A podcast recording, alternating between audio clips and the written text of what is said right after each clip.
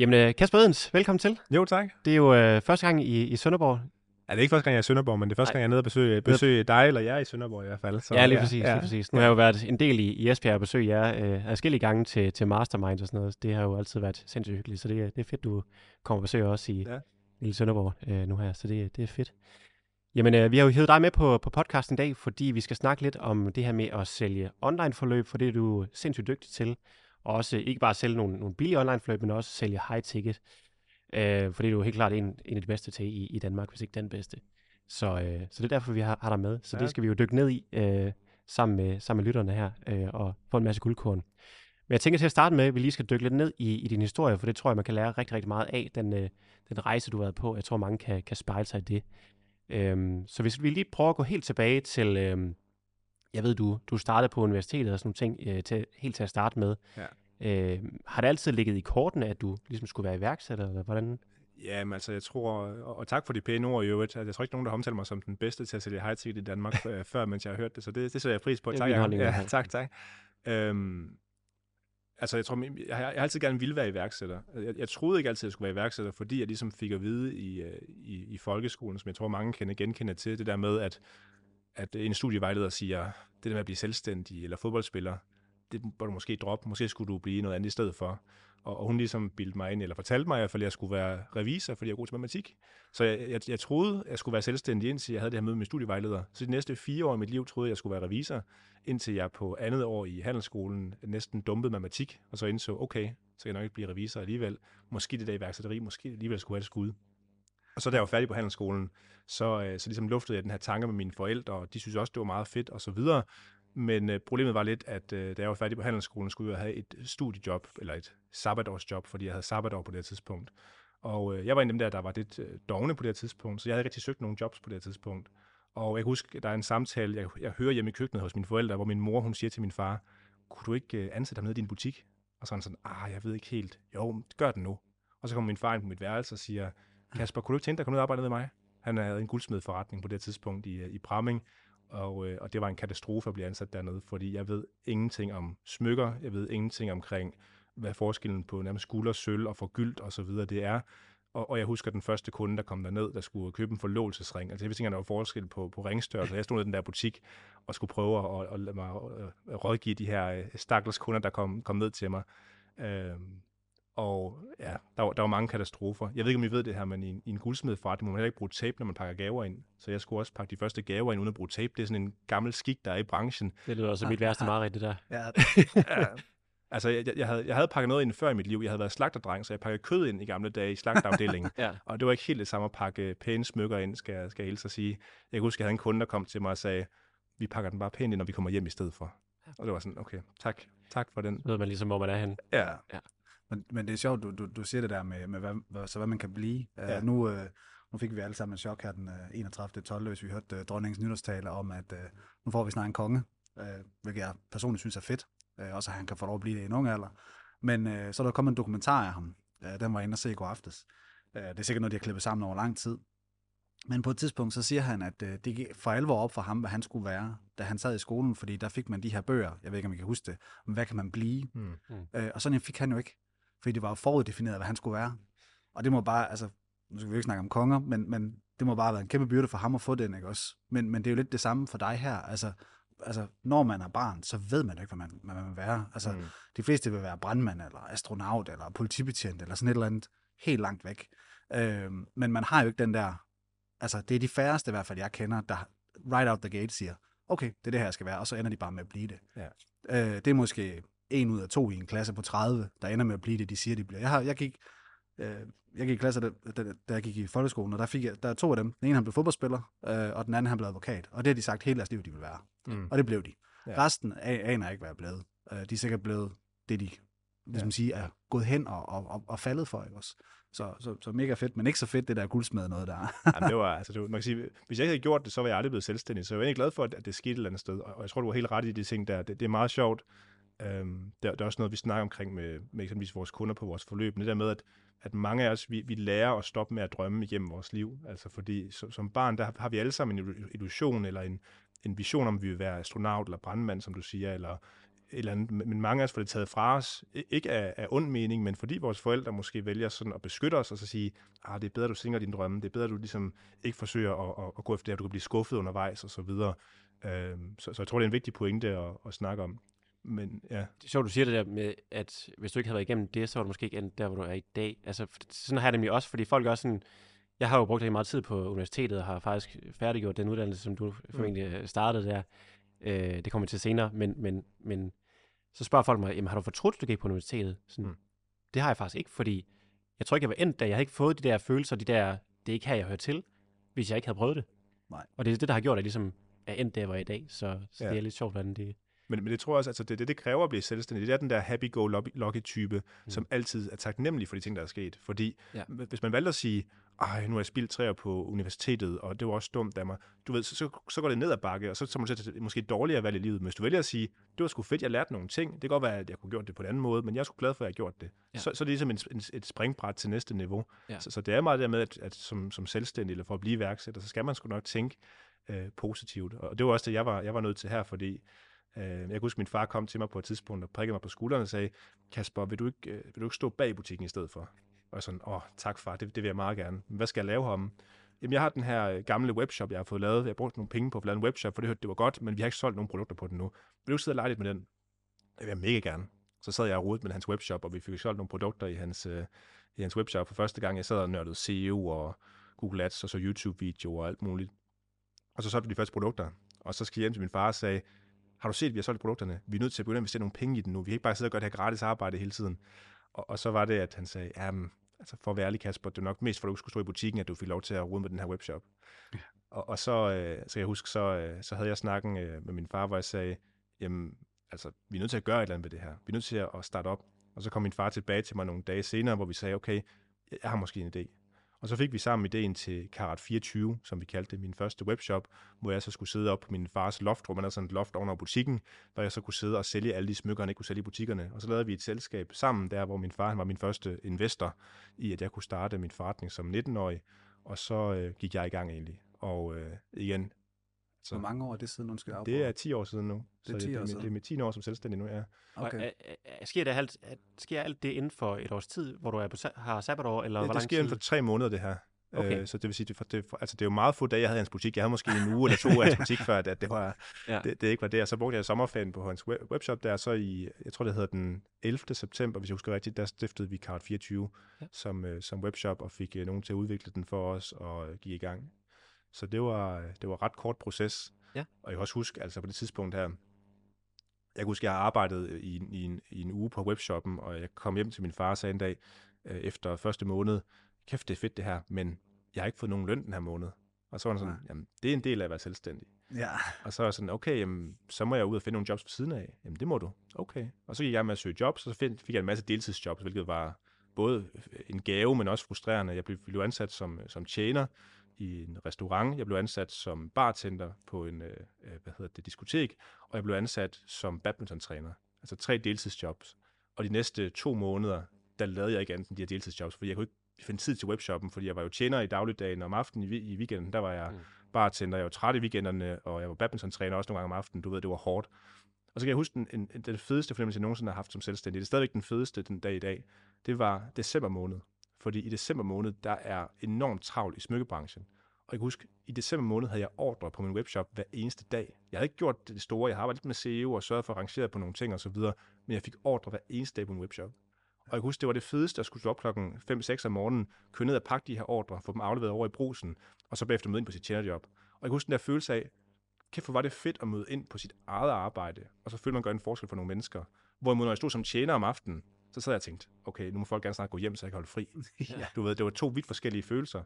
Og der var det bare, at jeg tænkte, okay, det er det, der jeg skal. Jeg skal være selvstændig. Det er det fedeste i hele verden. Mm. Det, også, det er salget, du brænder for. Jamen, det, det, det, det, var, det var både salget, men også det der med, at nu, nu ved jeg ikke, øhm, altså min, min handelsskoletid var ikke særlig god. Jeg havde det laveste snit i, i handelsskolen, kom ud med et, et 5,0 i, i gennemsnit, og det, det var ikke, øh, ikke særlig godt i forhold til dem, jeg gik i klasse med, som alle sammen var enormt dygtige og så videre. Så det med, at du faktisk laver noget for en gang skyld, folk tager det seriøst, folk handler ved det, folk går ind på Trustpilot og giver dig fem stjerner bagefter. Jeg synes, det var fedt faktisk at blive taget seriøst for noget, ja. øh, for en gang skyld, når man var vant til måske at være den der under gennemsnitlige elev i, i handelsskolen. Øhm, så, så det var, ja, det var fedt.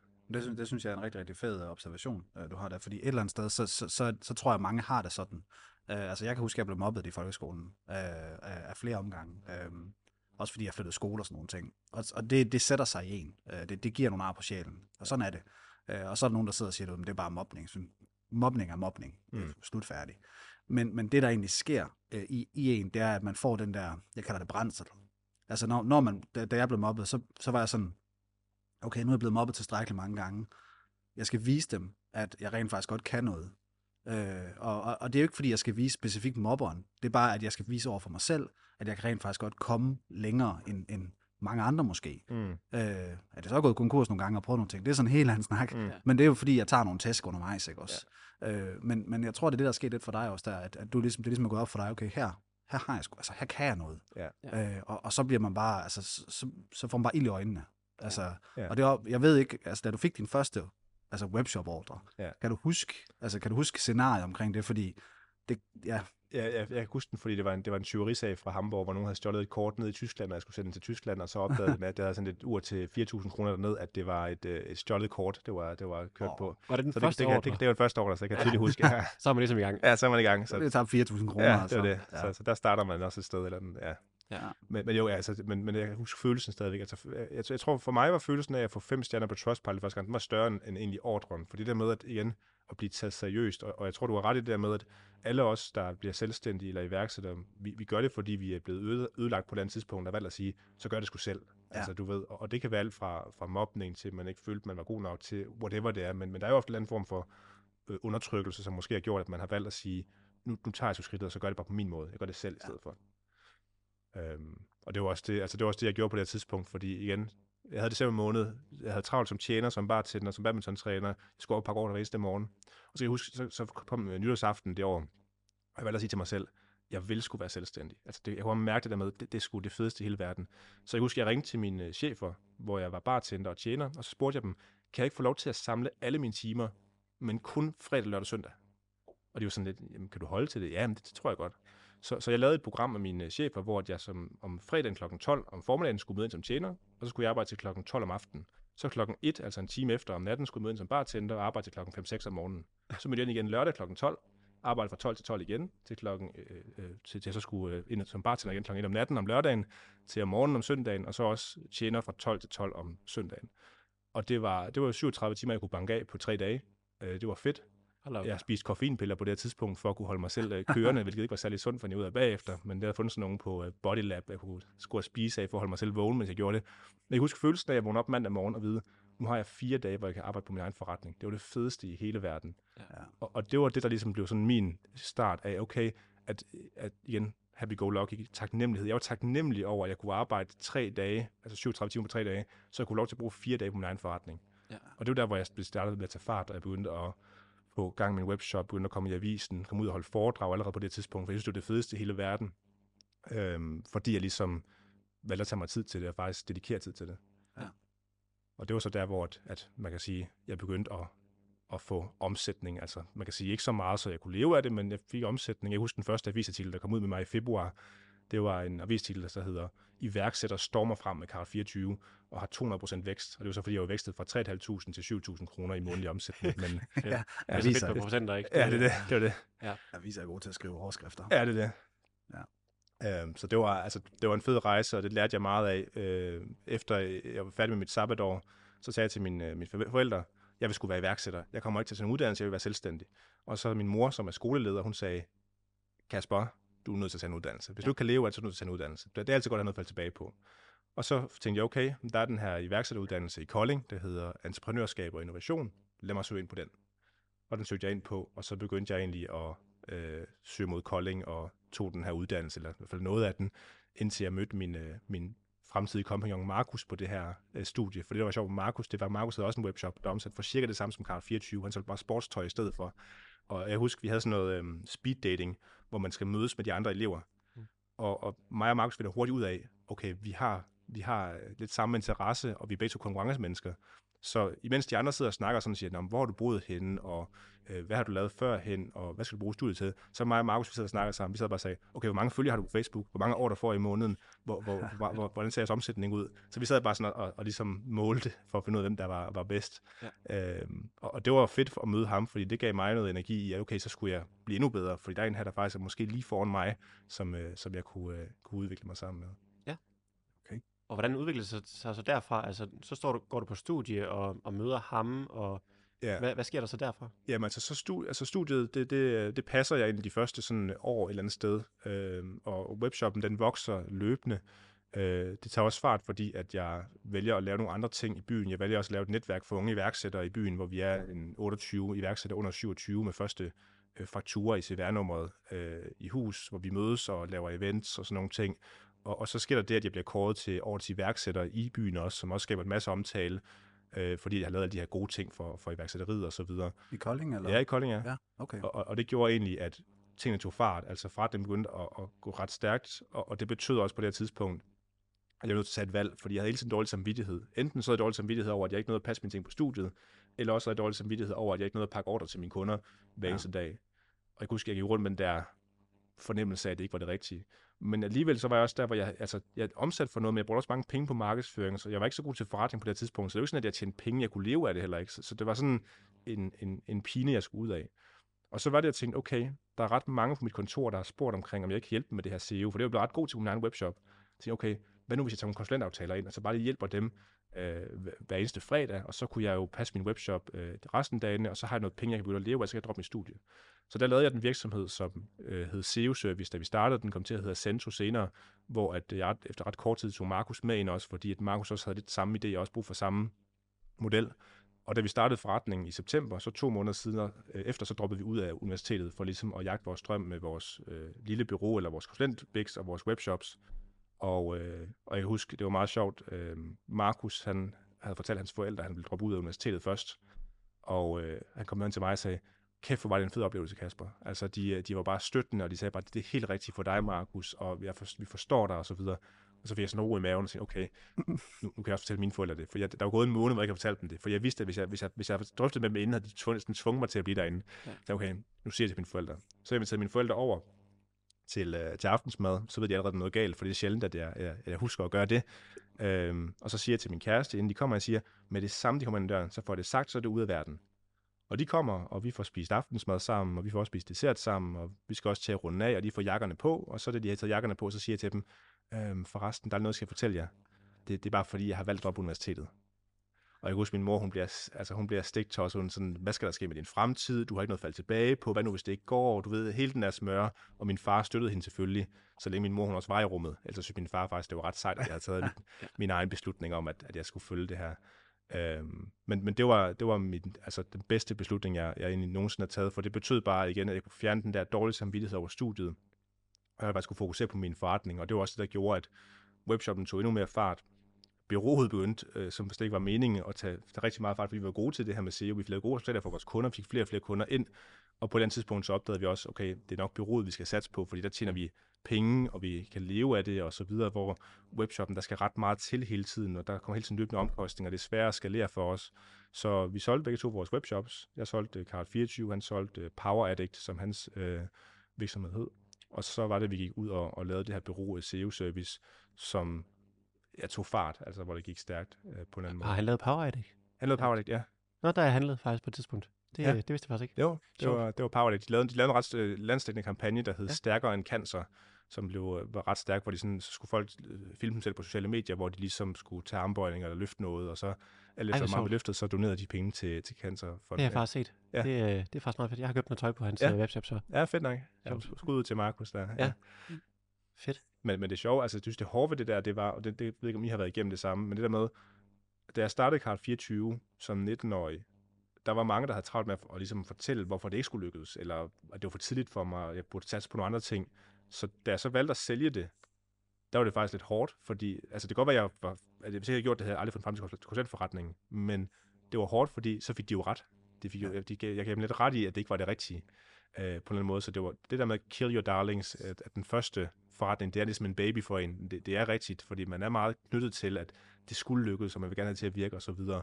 Og, og det, var, det var faktisk ret hårdt at, sådan at, at erkende, at den her forretning her var bedre, fordi Karl 24 var det, ligesom havde forenet mig med, og det jeg gerne ville, ville lykkes med, og det som alle havde set, at jeg havde bygget op og så videre. Så det vil sige, webshoppen der, det er egentlig aldrig noget, der ender med at være noget, du kan, kan leve af som sådan, men du får nogle altså, kompetencer, du så kan bruge til... Øh... Altså man kan sige, at jeg, jeg kunne nok godt have levet øh, altså, lidt af den. Man kan, man kan sige, jeg, jeg, jeg endte med at få en ansat i den øh, på et tidspunkt, som var mm. sådan deltidsmedarbejder og så videre, så der, der var lidt penge til det, men, men det var ikke, jeg kunne komme til at leve godt af på det tidspunkt noget. Nej. Jeg tror, det, det bedste år, der omsat vi for hvad? 700.000 eller sådan noget. Okay. Og så kan man sige, når cirka halvdelen går til varelager, der også går en stor portion til marketing, så, så det er ikke meget der tilbage på, øh, på bunden. Nej. Nej. Altså det er også det der med, at man hele tiden skal øge varelaget og sådan ting, er det ikke det? Jo. Det, at skalere webshops er ekstremt svært, altså det er en kunst i sig selv. Ja, ja. Øh, jeg ved det, jeg har gjort det tre gange. Ja. så, så, så, så man kan sige, at, at, at jeg synes, det er fedt, at den, den måde, du ligesom har fået opbygget din rejse på. Øh, og jeg kan godt relatere til det der med Kelly og Darlings. Ja. Øhm, det, er aldrig, det er aldrig fedt, når nogen får ret. Men, men jeg har vendt det lidt om, fordi jeg har det sådan lidt... Det kan godt være, at de får ret i, at, at det der ikke skete. Men, men de har aldrig nogensinde tur at gøre det. Mm jeg, jeg er blevet sådan lidt mere standhaftig på mine ældre dage, nu er ikke fordi jeg er så gammel igen, men, men hvis folk de kommer og siger til mig, jamen er du, ikke, er du ikke træt af det der? Så siger jeg, nej, jeg har egentlig lært en masse ting af det. Jamen du, altså, du er gået konkurs, og du mister en masse penge og sådan. Ja, og hvad så? Ja. Hvad har du lavet? Nå, men øh, jeg har mit almindelige kontor, der jeg sidder der 12 timer om dagen, eller 8 timer om dagen, og så går jeg hjem, og så har jeg fri weekender med, med familien. Ja. Okay, jeg arbejder 80 timer, jeg elsker det. Ja. Og det gør jeg også den dag i dag. Altså, jeg sad op til klokken halv to i nat, ikke også? Ja. Og så er nogen, der siger, skulle du ikke være hjemme og sove med din kone? Så siger jeg, jo, men det kunne jeg teknisk set godt men så kunne jeg lægge der til Netflix. Mm. Altså, altså hvad, hvad, hvad får jeg ud af det? Hvordan skaber jeg en fremtid for mine børn ved, ved at være hjemme og gøre det? Ja, så kan man øh, gøre det på nogle andre tidspunkter. Altså, ja, det er det. Jo mere fleksibelt. Ja, og så, så tror jeg også, at man kan sige, at, at presset i dag er hårdere. Øh, altså også, nu kan man sige, jeg, jeg er 37, øh, du er så lige knap 30, kan jeg regne ud. Ja. Så, så kvæg det her, det er 10 år siden, det var et helt andet miljø. I, i dag, der ser vi jo, og vi ser, dem, vi ser dem stærkt, altså vi ser unge mennesker, som er determined, eller fra de er 18-19 år, og som bare giver den gas. Ja. Og de har en kæmpe fordel, for de kan arbejde 20 timer, de har ingen børn, de har ingen kone, de har ikke noget hus, de har ikke noget familie, de, de skal passe. Det kan godt de har noget familie, de passer det ikke. Ja. Og, de, og de banker bare derud af. Og prøv at høre, hvis man skal have nogle chancer for at, at konkurrere med dem, så bliver man nødt til at lægge timerne. Ja. For ellers så kommer man ikke foran. Altså, det, det, det, det er mit take på det. Vi, vi snakkede faktisk om det så sent som i går. Øhm, og, og det synes jeg, altså, det synes jeg måske nok er det hårdeste pres i dag, ja. i, i form af at være iværksætter, det er, at det er 10 år siden, så dengang var der ikke så meget social proof, som der er i dag. Hvis du havde startet din webshop for 10 år siden, så øh, havde du måske været meget mere aktiv på Instagram, hvis det havde været i dag. Du havde været aktiv på YouTube, du havde været på TikTok, du, ved, du havde brag about, hey, jeg sælger guld, jeg sælger, du ved, tingene vil gå lidt hurtigere, ja. øh, fordi man kan, man kan meget hurtigere manipulere tingene i dag. Øh, dengang var det meget mere business as usual, øh, og, og folk så ikke det hele. I dag der får man jo vist hele facetterne, altså fra at de starter deres forretning, Iman Gatti er et godt eksempel, ikke? hvor man har den her leverage fra, han er 16 år og render i baghaven i London og træner og sådan nogle ting, til han lige pludselig er 22-23, bor i Dubai og tjener 20 millioner om året. Ikke også? Altså, øhm, det, det, man ser nogle helt andre ting, øh, og, og, ja. og, og det synes jeg bare er vigtigt at, at være ops på. Ja, det er jo også det er jo nemt at sammenligne sig nu med, med andre iværksættere og sådan ting. Ja. Det, det skal man med også passe på. Ja. Øh, nu tror jeg, vi er jo nogenlunde lige gamle. Øh, der, tilbage for 10 år siden, der var der ikke så meget med, ikke lige så meget sociale medier i hvert fald, så der, der er nok ikke lige så meget af det, men, men, men nu her, dem der, der, der er de er 18 år nu her, det, der tror jeg godt nok, det er, det er svært at skulle sidde og sammenligne sig. Der er selvfølgelig også noget andet inspiration, at ja. man kan, kan følge nogen, man, man ser op til, og nogen, man kan, kan få hjælp fra med online-forløb og så videre, så det er også, ja.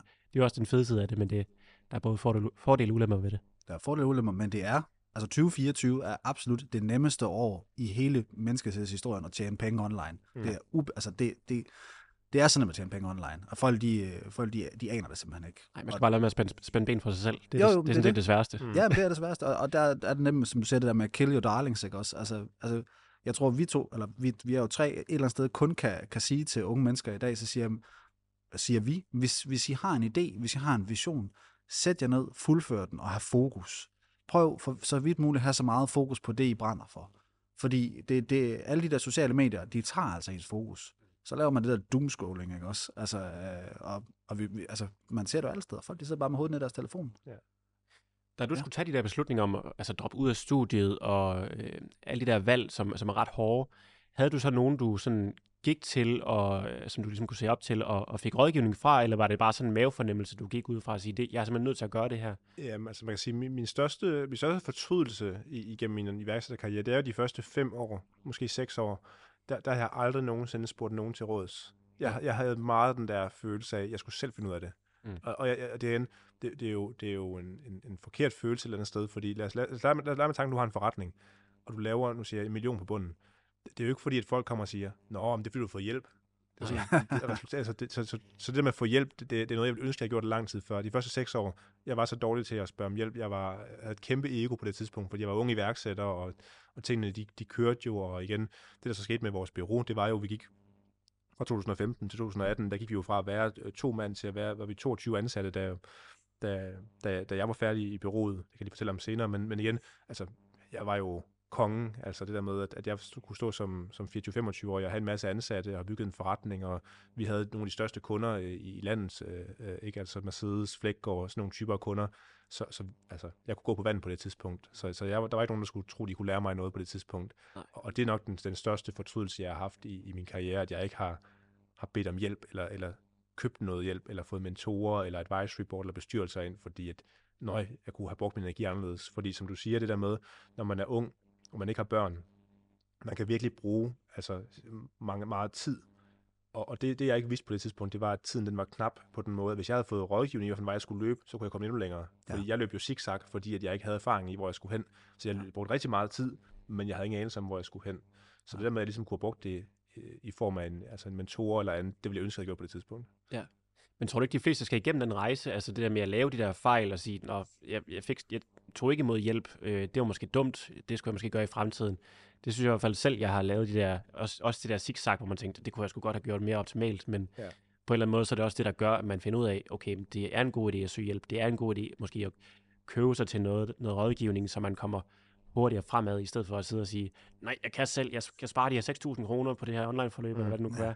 Det er det. Altså, det har jeg virkelig gjort tit. Jeg er jo Ja. selv vokset op med det der med, at man skal spare og være fornuftig med pengene, så jeg sidder jo altid, hver gang jeg skal tage en beslutning, og sådan, åh, det gør ondt, men Ja.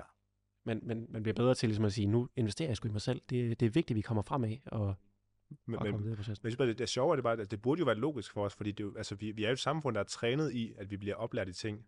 Altså igen, prøv, prøv, prøv at lege med tanken om, at du skulle lære matematik, hvor du får lov, du får lov til at se, al- altså, at der, der, der står nogle tal, og der står plus og minus og, og gange og dividere, men du får ikke hjælp til, du skal selv gætte dig til, hvad tingene de gør. Ja. Altså, hvor lang tid det vil tage dig at finde ud af, hvad de ting rent faktisk gør, kontra en lærer, der bare står på tavlen og lærer dig det ikke. Altså, vi, vi er jo skolet i, at det der med, at vi går hurtigt, når vi lærer tingene.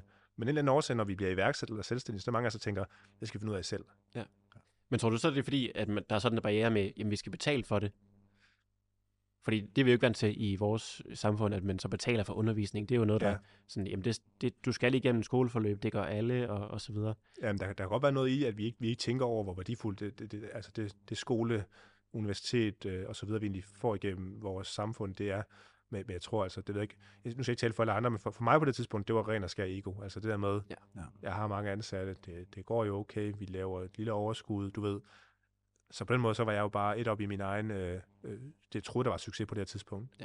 Jeg, und, jeg undskyld, jeg afbryder, men jeg, men jeg tror faktisk, at, at, at lidt, lidt, du har ret i det der med, altså, I har begge to ret på sin vis om, omkring det, I siger, men øh, måske er der også en barriere med det økonomiske, men der er også en barriere mentalt.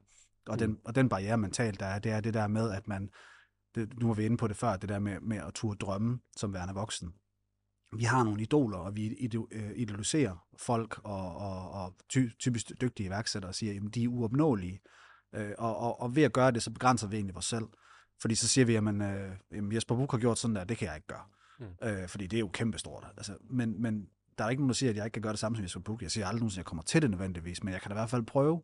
Men de fleste, de kommer til den konklusion med det samme, at det kan de bare ikke. Og så har de allerede sat døren der. Så det vil sige, at barnet er allerede sat så lavt, at det kan godt være, at de når der, altså noget af vejen, men de kommer aldrig derop, fordi der, de har en mental begrænsning. Øh, og jeg tror også, det handler om at række ud, fordi jeg er blevet, altså de senere år er blevet rigtig, rigtig god til bare at række ud og bare spørge, øh, og, og, og nogle gange så er folk sådan lidt, jamen det kan vi da godt. Altså det netværk, jeg har i dag, har jeg udelukkende skabt, jeg kom til Sønderborg for fem år siden, men det har udelukkende skabt på at være fremme i bussen. Mm. Fordi hvis ikke jeg går til de mennesker, jeg gerne vil lære noget af, Øh, og det er faktisk dem, der betaler. Det skal man også huske på. Øh, Warren Buffett var jo, hvad skal man sige, er, blevet talt om rigtig mange gange, fordi han gik til, jeg kan ikke huske, hvad han hedder, men han gik til en rigtig, rigtig dygtig investor og sagde, hey, kan jeg ikke få lov at arbejde for dig? Og alle ved jo, hvordan det er gået Warren Buffett. Ja. Men investoren, han sagde med det samme, som han gik til, han sagde, nej, det har jeg faktisk ikke lyst til, for det er for dyrt for mig. Og det er jo, fordi han vidste godt, hvor mange ressourcer, der skulle ligge i at lære Warren Buffett op.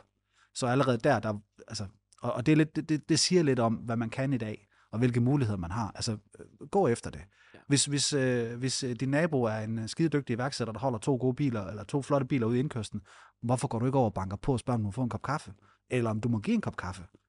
Altså, ja, du skal nok ikke spørge, om du må få en kop kaffe, men giv en kop kaffe i hvert fald. Ikke? Også, men, men øh, der, sker ikke noget ved det. Du får, du får, kun, du får kun nej. Nej, giver du en kop kaffe, eller hvad? Jamen prøv at høre, hvis, hvis jeg om øh, 15 år bor på en villavej, en stor villa, har en stor båd, og der kommer en øh, 14-årig knæk, der banker på min dør og så siger, ej, jeg kunne så godt tænke mig at vide, hvordan du har gjort det. Ja, sådan en, der har ild i øjnene Ja, og bare Prøv at super så kommer han ind, og så, og så får han at vide, jamen, sådan og sådan, og så, og så giver jeg ham en opgave, og hvis han løser den opgave, så kan han komme igen og spørge. Mm. Altså, det har ingen problem med. Og folk må gerne række ud til mig, hvis de har spørgsmål, også om, min, om mine failures, eller de ting, jeg har gjort galt, ikke? Også fordi det er de fejl, der har gjort, at jeg er der i dag. Ja. Øh, og jeg tror, altså, jeg tror netop, at man, man skal, altså, man skal turde drømme. Ja, ja. Men, Altså- altså. men, det, men det er jo tilbage til det der med, nu, nu siger du selv med, at man omgiver sig med mennesker, som er bedre end en. Ja. Ja. Jeg tror, vi, vi kender alle sammen citatet med, at vi er et produkt af de, af de mennesker, som vi omgås med. Jeg tror, det er de fem mennesker. Men, men det er meget sjovt, hvis man går tilbage og studerer det her. Det, det er egentlig ret interessant. Tilbage i starten af 1900-tallet blev lavet et studie, der hedder, at dine vaner er mest af alt formet af det miljø, du er omgivet i. Ja. Og, og det vil sige, at, at de mennesker, som du omgiver dig med, der bliver dine altså vaner, enten bevidst eller ubevidst, de bliver kopieret eller bliver ligesom adapteret fra de mennesker, du er sammen med. Så hvis du er sammen med, med mennesker, der er bedre end dig, så vil du automatisk se, at du begynder at gøre ting af dig selv, som rent faktisk gør, at du kommer til at, at lykkes mere, eller, eller øh, bygge en forretning eller andet. Hvis du kommer til at møde mennesker, der er, du kommer til at kriminelle eksempelvis, så vil du af dig selv begynde at adaptere vaner fra kriminelle mennesker og begynde at gøre nogle af de ting. Ja. Så, så der er et studie på det her, som egentlig er ret interessant, og jeg tror, det der med hele tiden at turde mødes med mennesker, og det er derfor, at det at få en mentor, eller det at have en bestyrelse, eller et advisory board, eller have nogle mennesker, man kan, man kan, ligesom kan snakke med, der er bedre end en, altså det, det er guld værd. Et, et, et rigtig godt eksempel, hvis man skal visualisere det, der du siger, for, det, for, nogen kan det være, for nogen kan det være svært at forstå, det er, at øh, hvis man har fire, fire kammerater, de alle sammen har sixpacks, mm. øh, og du er den eneste, der ikke har sixpack. Hvis du omgås med dem kontinuerligt, så garanterer dig for, så skal du også nok få sixpack. For de har vaner, der kræver, at du er en del af de vaner, de træner. Hvis ikke du træner, kan du ikke være sammen med dem. Så du vil, altså, og, og, og jeg siger det her som om, at det er det mest naturlige i verden, men det er det virkelig. Mm. Altså, det er det, der sker. Øh, og så er folk sådan, så skal jeg bare have fire kammerater, der har sixpack. Ja, basically. Mm. Det Hvis er du sådan gerne- flok, flokinstinkt et eller andet sted. Det er Du flokinstinkt, flokken, ja. ikke? ja. Øh, så, så, og det var ikke for, at det var nogle gode eksempler, du havde, men ja. du ved, nogle gange så er det bare sådan, hvordan kan, hvordan kan jeg visualisere det for mig, ikke Ja. også? Ja. Øh, Men det er rigtigt. så, så men, men, men fedt, hvem, hvem, hvor har du læst det hen, eller? Jamen, Hvis- altså, det, det er jo tilbage til... øh, Lige, lige nu er jeg meget sådan dybt fascineret af, af det, der hedder sådan... Øh, the, the, uh, jeg tror, det hedder The First Thought Movement. Altså det vil sige, første Ja. gang man fandt ud af tilbage i 1900-tallet, at man kunne rent faktisk tænke og ændre ting. Ja. Og, og det er jo tilbage til nogle af de her øh, gamle forfattere, altså som... Øh, øh, mange, mange kender sikkert Napoleon Hill øh, Ja. som, som forfatter og så videre. Man kan sige, han, han har skrevet en bog, der hedder Think and Grow Rich, som, er, øh, som der er mange dele meninger med, men hvis man går tilbage, så kan man faktisk finde mange andre bøger, han også har skrevet, som er enormt spændende. Og der er en, en dygtig iværksætter, der hedder Russell Brunson, som har samlet mange af de her gamle artikler og så videre, som jeg sidder og, og, ja. og kører igennem lige nu, hvilket er ret fedt. Ja. Jeg, jeg, jeg undskyld, jeg afbryder, men jeg så godt, du, købte, har, du har købt hans øh, forløb The Secrets, eller hvad? Øh, han, han har et forløb, der hedder Secrets of Ja. Success, som egentlig Ja. bare er, han, at han er gået tilbage, og så finder han, altså, det er fordi, det, det man har fundet ud af, det er, hvis der er nogle af de mest dygtige mennesker og formidlere i, i dag, nu, øh, mange kender sikkert Tony Robbins. Ja. Tom, Tony Robbins, han har fundet ud af, at han, han har rigtig meget af hans, fra hans mentor, der hedder Jim Rohn. Ja. Jim Rohn havde rigtig meget fra hans mentor, som var en, der var længere tilbage i rækken, og så man kunne spore rigtig meget det her tilbage til starten af 1900-tallet, slutningen af 1800-tallet, hvor det er der, hvor de her principper første gang blev fundet frem. Og det er så det, han har valgt ligesom at gå tilbage og gøre Russell Brunson, så købe de her gamle værker, og så rent faktisk begynde at øh, studere, hvad de gjorde, og, og hvad de lærte. Og det, der er ret befriende ved det at læse, nu, nu sidder jeg og læser ret meget, og lytter også til det på, på lyd, når det jeg kan, det, det, der er ret fedt ved det, det er, at meget af det, det er enormt ufiltreret. Så det vil sige, der, der er ikke taget højde for, at man måske kan krænke nogen eller, eller andet i det her materiale, fordi det er fra starten af 1900-tallet, så man får det så råt, at man forstår det. Altså, der, der, det, det er sagt meget, som det er. Eksempelvis er der sådan nogle anekdoter, som, nu er jeg ved at læse en bog, der hedder uh, Where You Wish to Be Among Men, som egentlig sådan handler omkring, uh, hvad for nogle, altså, hvordan du ligesom beslutter dig selv for, hvor du gerne vil være henne i, i hierarkiet i, uh, i samfundet, og så går efter det. Og, og der, er- der er en meget sådan et specifik citat i starten, der handler omkring, jamen, dine vaner og hvordan du opfører dig, det er lige med proportionelt for, hvor, hvor du kommer til at være henne i samfundet. Og det er sådan, det være upopulært at sige i dag, mm. fordi at der er nogen, der siger, ah, men der er også nogen, der er heldige, og der er også, du ved, men, men det er rart at få det usødet fra, fra en kilde tilbage fra starten af 1900-tallet, hvor der ikke var nogen, der blev krænket. Så man får det sådan helt, helt rart. Øh, Folk blev også- det. Folk blev også krænket, men, men de vidste bare ikke, at de blev krænket. Nej, det er det. det, er det. Altså, ja. altså i dag er vi ja. så bevidste om alle de der ting der, ikke? Også, Ja, altså, vi, ja. må, vi må næsten ikke sige bu eller bæ, altså, så, så får vi på hatten, ikke? ja, Også? det er det. Altså, så det, det synes jeg, der er fedt. Ja. Øhm, du, du investerer meget i dig selv, øh, kan vi sådan kan jeg, nu kender jeg dig ikke så godt som, som Jakob, men, øh, men, men kan du ikke prøve at sige lidt om det? Altså, hvordan, øh, hvordan er dit take på det her altså selvudvikling? Jo, Altså man kan sige, for at lige runde historien hen til det, fordi man kan sige, det der skete, det var, at jeg byggede mit bureau fra, fra øh, mig og Markus til vi var 22 øh, mand. Mig og Markus, vi, vi ejede lige meget selskabet, begge to. Jeg fandt ud af, øh, efter vi var de der cirka 22 ansatte, efter jeg mødte en gut, der hedder Kenneth Bo Jensen, som, som har hjulpet mig meget. Han testede mig med sådan nogle talenttest og så videre. Dem kender du også til, øh, Jacob, og ved, hvor skræmmende det kan være nogle gange at, blive læst som en åben bog, ikke? Ja, det må man sige. Ja, øhm, og, og der, det jeg fandt ud af på det tidspunkt, som han sagde til mig, det var egentlig, at han fortalte mig, at Kasper, hvorfor er det, du egentlig gerne vil sidde og lede de her medarbejdere? Og, og jeg kunne ikke finde noget svar på det, for han kunne se ud fra testen, at det, der, der blev drevet, jeg blev ikke drevet af at sidde og, og lede medarbejdere og skulle løse konflikter og løse problemer osv. Og, og det jeg husker, det tog jeg til mig, og så brugte jeg et halvt år, hvor jeg ligesom var ret utilfreds i selskabet. Ikke fordi det ikke gik godt, men fordi jeg kunne ikke rigtig komme overens med, at vi var så mange ansatte og skulle løse problemer hele tiden. Jeg fik aldrig nogensinde løst min stueliste, fordi der hele tiden var noget, jeg skulle løse ude i, i, ved, ved de ansatte og så videre. Så kunne jeg bare på et punkt, at jeg er nødt til at prøve noget andet. Altså jeg er nødt til bare at prøve noget nyt. Så jeg gik til Markus og sagde, enten så skal du købe mig ud, eller så sælger vi det sammen. Og øh, det tænkte han over nogle dage, og så kom han tilbage og sagde, jeg ved hvad, jeg, jeg vil gerne købe derud. Så han fik øh, fire partnere til at købe sig ind, fire af vores nøglemedarbejdere, og så købte han også noget af mine procenter, og så kunne jeg så blive, øh, blive købt ud der i, øh, i 2018. Og så var det jo så, at, øh, at skæbnen ville, at en uge efter, jeg havde underskrevet kontrakten med, at nu var det solgt, og jeg fik nogle penge for det og så en uge efter, så kom min øh, kæreste med en positiv graviditetstest, og sagde, jamen øh, nu skal du også lige være far, samtidig med, at vi skal finde ud af, hvad der skal ske i dit liv. God så, øh, så det var, det var fantastisk timing. Og, og, og der var det jo, jeg begyndte sådan at sige, okay, men jeg vil gerne stadig, stadig gerne være selvstændig. Jeg vidste, jeg brændte for at hjælpe iværksættere, og jeg elskede iværksætteri, men jeg vidste ikke helt, hvad for en retning jeg gerne ville med det. Så jeg lejede et kontor op i, øh, i hvad hedder det, i øh, Business Calling. De havde sådan en uh, House of Innovation, hed det. Jeg lejede et kontor deroppe, begyndte at sidde deroppe og så øh, finde ud af, hvad jeg gerne ville. Startede med, at jeg tror, jeg ville være foredragsholder, og så tog jeg rundt i, i landet og holdt foredrag, indtil jeg opdagede, det kræver, at du er ret meget væk fra din familie, at du faktisk kører rundt i landet og holder foredrag og skal overnatte i Vordingborg eller Frederikssund eller et eller andet åndssvagt sted, hvor der, der er også dårlige hoteller. Ej, det skal jeg ikke kunne sige, men altså, man, der var for nogle steder, hvor det, var, hvor det ikke var sådan uh, toppen, og det var ikke fedt at vide, at man havde en gravid kæreste hjemme, mens man lagde altså et eller andet sted og skulle overnatte, fordi man skulle holde foredrag dagen efter og så videre.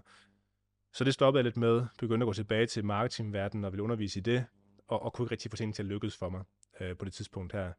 Da, da min datter bliver født, kan jeg huske på det tidspunkt, der er vi inde på, på barselsgangen egentlig, øh, og, og jeg er i momentet, og det er fedt og så videre, men efter vi har været derinde i fire dage, så kommer jeg også tilbage til den virkelighed, der hedder, at jeg har haft min virksomhed i været en 8 måneder eller sådan noget. Jeg har et underskud på 90.000 kroner i, i selskabet. Jeg ved ikke, hvordan jeg skal tjene penge. Jeg kan ikke få tingene til at fungere for mig. Og, og det var der, hvor jeg sådan begyndte at tænke, okay, nu spørger jeg om hjælp. Fordi nu er mit ego helt væk, hvor jeg har en familie, jeg har min datter, jeg vil meget gerne vil tage mig godt af, og, og jeg vil gerne have, altså, kunne være der for dem, men også gerne kunne lykkes sådan rent finansielt for deres skyld. Øh, og der var mit ego helt væk. Så det ego, jeg havde førhen, hvor jeg aldrig spurgte om hjælp, det var, det var pakket godt væk. Nu skulle jeg finde nogen, jeg kunne få hjælp af. Og, og der var det, jeg første gang mødte en gut, der hedder Dan Henry, som jeg havde til at starte med. Jeg har fundet, fundet hans YouTube-videoer på YouTube, hvor han viser noget, øh, hvor han viser, at han, han, han ryger øh, øh, weed og joints, mens han driver hans forretning i en uge for at vise, at det kan lade sig gøre. Og så en anden video, hvor han giver hans forældre 10.000 dollars i julegave. Og sådan, jeg kunne slet ikke udstå ham, fordi det var, det var så meget imod min vesttyske aner at være på den måde. Og så var det, jeg at hans webinar, hvor han sådan underviste i marketing. Og tænkte, okay, han er fandme dygtig, ham her. Altså, det går godt, at jeg kan lide ham, men fuck, hvor er han dygtig til det, han laver. Og så tænkte jeg, okay, jeg er nødt til at lige prøve at snuse lidt mere til det. Jeg prøver lige at bruge et kald med ham. Så jeg husker, da jeg bruger kaldet, jeg tænkte bare sådan, det er løgn, du er ved at købe ved ham her. Du, du kan ikke udstå ham, du skal ikke købe hans produkt. Men jeg brugte kaldet, og, og ud fra kaldet, der fortalte de, at de kunne hjælpe mig. Og de fortalte mig også, at det kostede 10.000 dollars at, øh, at få hjælpen for det her. Og, øh, og jeg husker sådan, jeg tænkte, Kasper, du er, ikke, du er ikke ved at sidde og lave en bankoverførsel på det, der svarer til ca. 70.000 danske kroner til en eller anden sketchy amerikaner. Du, du ved ikke, om du, om, altså, du får modfordring for det her. Men jeg valgte at gøre det. Jeg kan huske, at jeg ringte til min bankmand og sagde, at du skal lave en overførsel på 70.000. Det her min bankmand spurgte, hvad det handlede om. Og bare sådan, jamen, det er en, det er en forretningsmæssig beslutning. Gør det nu bare. ja, gør det bare. Gør det bare, ja. Øh, så jeg overførte pengene, øh, fik adgang til hans hjælp og hans materiale, og det var den bedste investering, jeg nogensinde har lavet i mig selv, fordi det gjorde, at jeg begyndte at lære de ting, jeg havde brug for, for rent faktisk at kunne begynde at tiltrække kunder på en anden måde, begyndte at få tingene til at virke for mig, fik min egen online-forløb til at virke, startede med at lave et online-forløb til butikker, og så derefter det online-forløb, jeg har i dag, hvor vi hjælper selvstændige, og, og det, var, det var den Henrys fortjeneste. Øh, og jeg tror måske, altså, det kursus kan jeg nok sige, at det har været, i hvert fald været 20-30 gange pengene værd at, at investere i hans kursus og hans metoder, fordi det, det har virkelig været øh, en kæmpe hjælp. Ja, jeg, jeg skulle lige sige, hvad, hvad er det, der gør, at du lige præcis er endt i sådan noget med, med undervisning? Øh, altså, det er jo en lang rejse, du, du har været på, men er det så, fordi du har kun noget inden for marketingsverdenen, som du så tænkte, det, det, det har jeg noget, hvor jeg kan dele ud af? Er det det, der har gjort, at du... Jamen, jeg, jeg, har, jeg har altid fået ros for at undervise, og, og altså, jeg startede allerede med at holde foredrag tilbage i 2013. Altså, det, det, det, det der var ret vildt, det var jo, at, øhm, at efter jeg havde været selvstændig i kun et halvt år, så havde jeg en trang til at gå ud og snakke omkring det her. Og så, så spurgte jeg på skoler, om jeg måtte gå ud og fortælle omkring det, bare fordi jeg selv brændte for det. Og jeg fik ros for det. Og jeg var god til, at jeg godt lide at stå i den her situation. Og det samme i vores marketingbureau, jeg havde. Der var det altid mig, der ude og holde workshops, når det var. Og når der var de her ratings på, på konferencer eller på tingene, så var jeg altid i toppen. Altså, jeg, jeg var god til at formidle tingene. Og, og så, øh, da jeg så havde mit år her, hvor det ikke gik så godt, der var det også, det gik tilbage til, det var undervisning. Jeg begyndte at undervise for noget, der hed Kursusfabrikken i, i et halvt år, eller sådan noget, hvor jeg skulle køre rundt i landet og undervise øh, virksomheder og øh, kurselever. Og selv hvis jeg tog noget, jeg ikke vidste noget om, altså nogle gange så jeg ud og undervise i sådan noget Power BI, jeg vidste ingenting om det. Min ratings var i top altid, så jeg, jeg var god til at tage, tage materiale ind, for det på min måde, og så formidle det på en måde, så folk kunne lide det. Så jeg, jeg har fundet ud af, at jeg havde et eller andet i det her med formidling, som mm. jeg var god til. Jeg kunne også godt lide at gøre det. Øhm, og derfor så var det bare naturligt at sige, okay, jamen, det, det giver mening for mig at gå den retning, hvor jeg skal formidle, hvor jeg skal lære fra mig. Ja. ja. Og så er det bare et spørgsmål om at finde ud af formatet, altså hvordan du skulle gøre det, sådan rent praktisk. Ja, fordi ja. man kan sige, altså jeg vil nok gerne finde et format, hvor jeg kunne sørge for at gøre det så skalerbart som muligt. Fordi igen, det der med at køre rundt i hele landet, det var jeg ikke fan af. Fordi igen, det var det samme med, så skulle jeg væk fra min familie pludselig i en-to dage måske, fordi jeg skulle rundt i Aarhus eller København eller andet. Så det var også der, hvor jeg fandt ud af, og det var det, som Dan Henry også lærte mig, det der med at lave et online-forløb, altså hvor du vælger at undervise online, og så kan du hjælpe folk på den måde, for det gør, at du kan hjælpe flere mennesker, det gør, at du kan tjene flere penge til dig selv, og det gør, at du har friheden til at kunne arbejde, hvorfra du har lyst, fordi det kræver bare, at du har en computer. Ja. ja. Hvis vi lige går tilbage til, øh, da du stoppede i, i Ascento, ja. det var, du snakker meget omkring det her med, det er jo fordi, du ikke vil, vil administrere alle de her medarbejdere og sådan ting. Det, ikke, det var ikke det, du var, du var drevet af. Øhm, nu har du jo også introduceret mig for de her talenttests, øh, hvor jeg, altså det, det, som Kasper siger, det er virkelig vildt det der med, at, at man nærmest bliver læst. Altså, da Kasper han sagde til mig, sådan, ja, men du skal lige tage den her talenttest og så videre, så er jeg sådan, det er noget, det er noget fisk det her. Jeg føler min mavefornemmelse, og så, det skal nok gå fint. Men, øh, men da jeg så sad og læste højt fra den der, og sådan, du har det nok sådan og sådan og sådan, så sådan, hold op, mm. okay. Mm. Så det, det er ret vildt, øh, hvor meget man kan lære omkring sig selv, og hvad man er drevet af, og hvad man egentlig skal arbejde med på den måde. Øh, så jeg kan ligesom forstå, det er det, der ligesom gav dig åbenbaring, øh, og, og som gjorde, at du gerne vil ud af det. Nu har du jo en virksomhed, hvor du også har, øh, du er nået der til, hvor du har to ansatte havde, havde du tænkt, efter du havde haft byrådet der, at, at øhm, du slet ikke ville have ansatte, eller havde du tænkt, at jamen, du var åben for det, eller hvad har du gjort af tanker omkring det? Ja, jeg, jeg havde tænkt efter, efter, at jeg var færdig i byrådet, så tænkte jeg, at jeg skulle aldrig nogensinde have ansatte igen. Det, det var min, min første tanke. Og, og, og jeg føler heller ikke, at jeg har ansat den dag i dag, men det vil jeg gerne komme tilbage til, hvor, hvorfor det, det er det, jeg føler. Men det jeg kom frem til, det var det med, okay, jeg, jeg vil gøre det her på min egen måde. Jeg, jeg kan godt lide at arbejde selv. Øh, jeg, jeg er ikke så vild med at skulle altså, løse medarbejderkonflikter og, og så videre. Og så kan jeg huske på et tidspunkt, der i, min, i mit andet forløb, jeg laver. Jeg laver det her Retail Vækst Først, som er mit første online-forløb, som går rigtig godt, hvor jeg får øh, sådan noget som øh, DK Company og Street Food og Hobby som kunder, altså store butikskæder i princippet, som jeg egentlig får ind som, øh, som kunder. Øh, men, men det blev stoppet af corona, desværre, fordi det, den dag, hvor øh, pressemødet var med Mette Frederiksen, hvor hun fortalte, at landet lukkede ned, der mistede jeg altså hele min forretningsgrundlag, fordi der var ikke nogen butikker, der kunne holde åbent, så alle mailede mig, om de kunne få penge tilbage, eller vi kunne finde en løsning osv. Øhm, og så var det, jeg tænkte, okay, jamen, hvad kan jeg så gøre under corona, som kan, kan hjælpe mig? Kan jeg ikke bare tage noget andet viden og begynde at sælge det? I stedet for at butikker, kan jeg måske hjælpe nogle andre mennesker. Og så okay, måske kan jeg hjælpe konsulenter og selvstændige terapeuter med at sælge deres viden online, for de kan heller ikke få lov til at møde deres kunder lige nu. Og så begyndte jeg rent faktisk mit kursus, som er det kursus, vi også har i dag, der hedder Digital Pioner Mentorforløb. Og der var det jo tingene stak af for, øh, for mig. Altså, vi begyndte at få tingene til at virke, begyndte at få rigtig mange salgskald. Jeg tror måske, jeg havde en 4, 5, 6 salgskald om dagen på det her tidspunkt, med folk, der var interesseret i at, at, at købe vores forløb. Og jeg kunne se, at jeg kunne ikke nå at lave mit forløb. Jeg kunne ikke nå at pleje mine kunder, fordi jeg sad i salgskald hele dagen. Og der havde jeg Kim, som egentlig er en god kammerat øh, fra førhen. Jeg havde testet ham med præcis samme test, som du også har været igennem Jacob, øh, et år tidligere, og kunne se på hans test, han er en formidabel sælger, og han er enormt dygtig til at forbedre sig selv men han, han kan ikke lide at udvikle mennesker, og han kan ikke lide at, og, hvad hedder det, at, at blive styret, så han vil gerne styre tingene selv også. Og sige, okay, måske er der et lille hul i, at jeg faktisk skal have ansatte, men jeg skal have ansatte, som selv vil styre sig selv, som ikke har brug for den der management, og jeg skal være over dem hele tiden og så videre. Og, og det var det, jeg fandt ud af på det tidspunkt, da jeg ansatte Kim. Fordi Kim blev ansat, brugte noget tid på at oplære ham, han blev enormt dygtig, blev selvkørende og så videre. Det var det, jeg opdagede på det tidspunkt, at jeg vil, jeg vil ikke have ansatte i min forretning.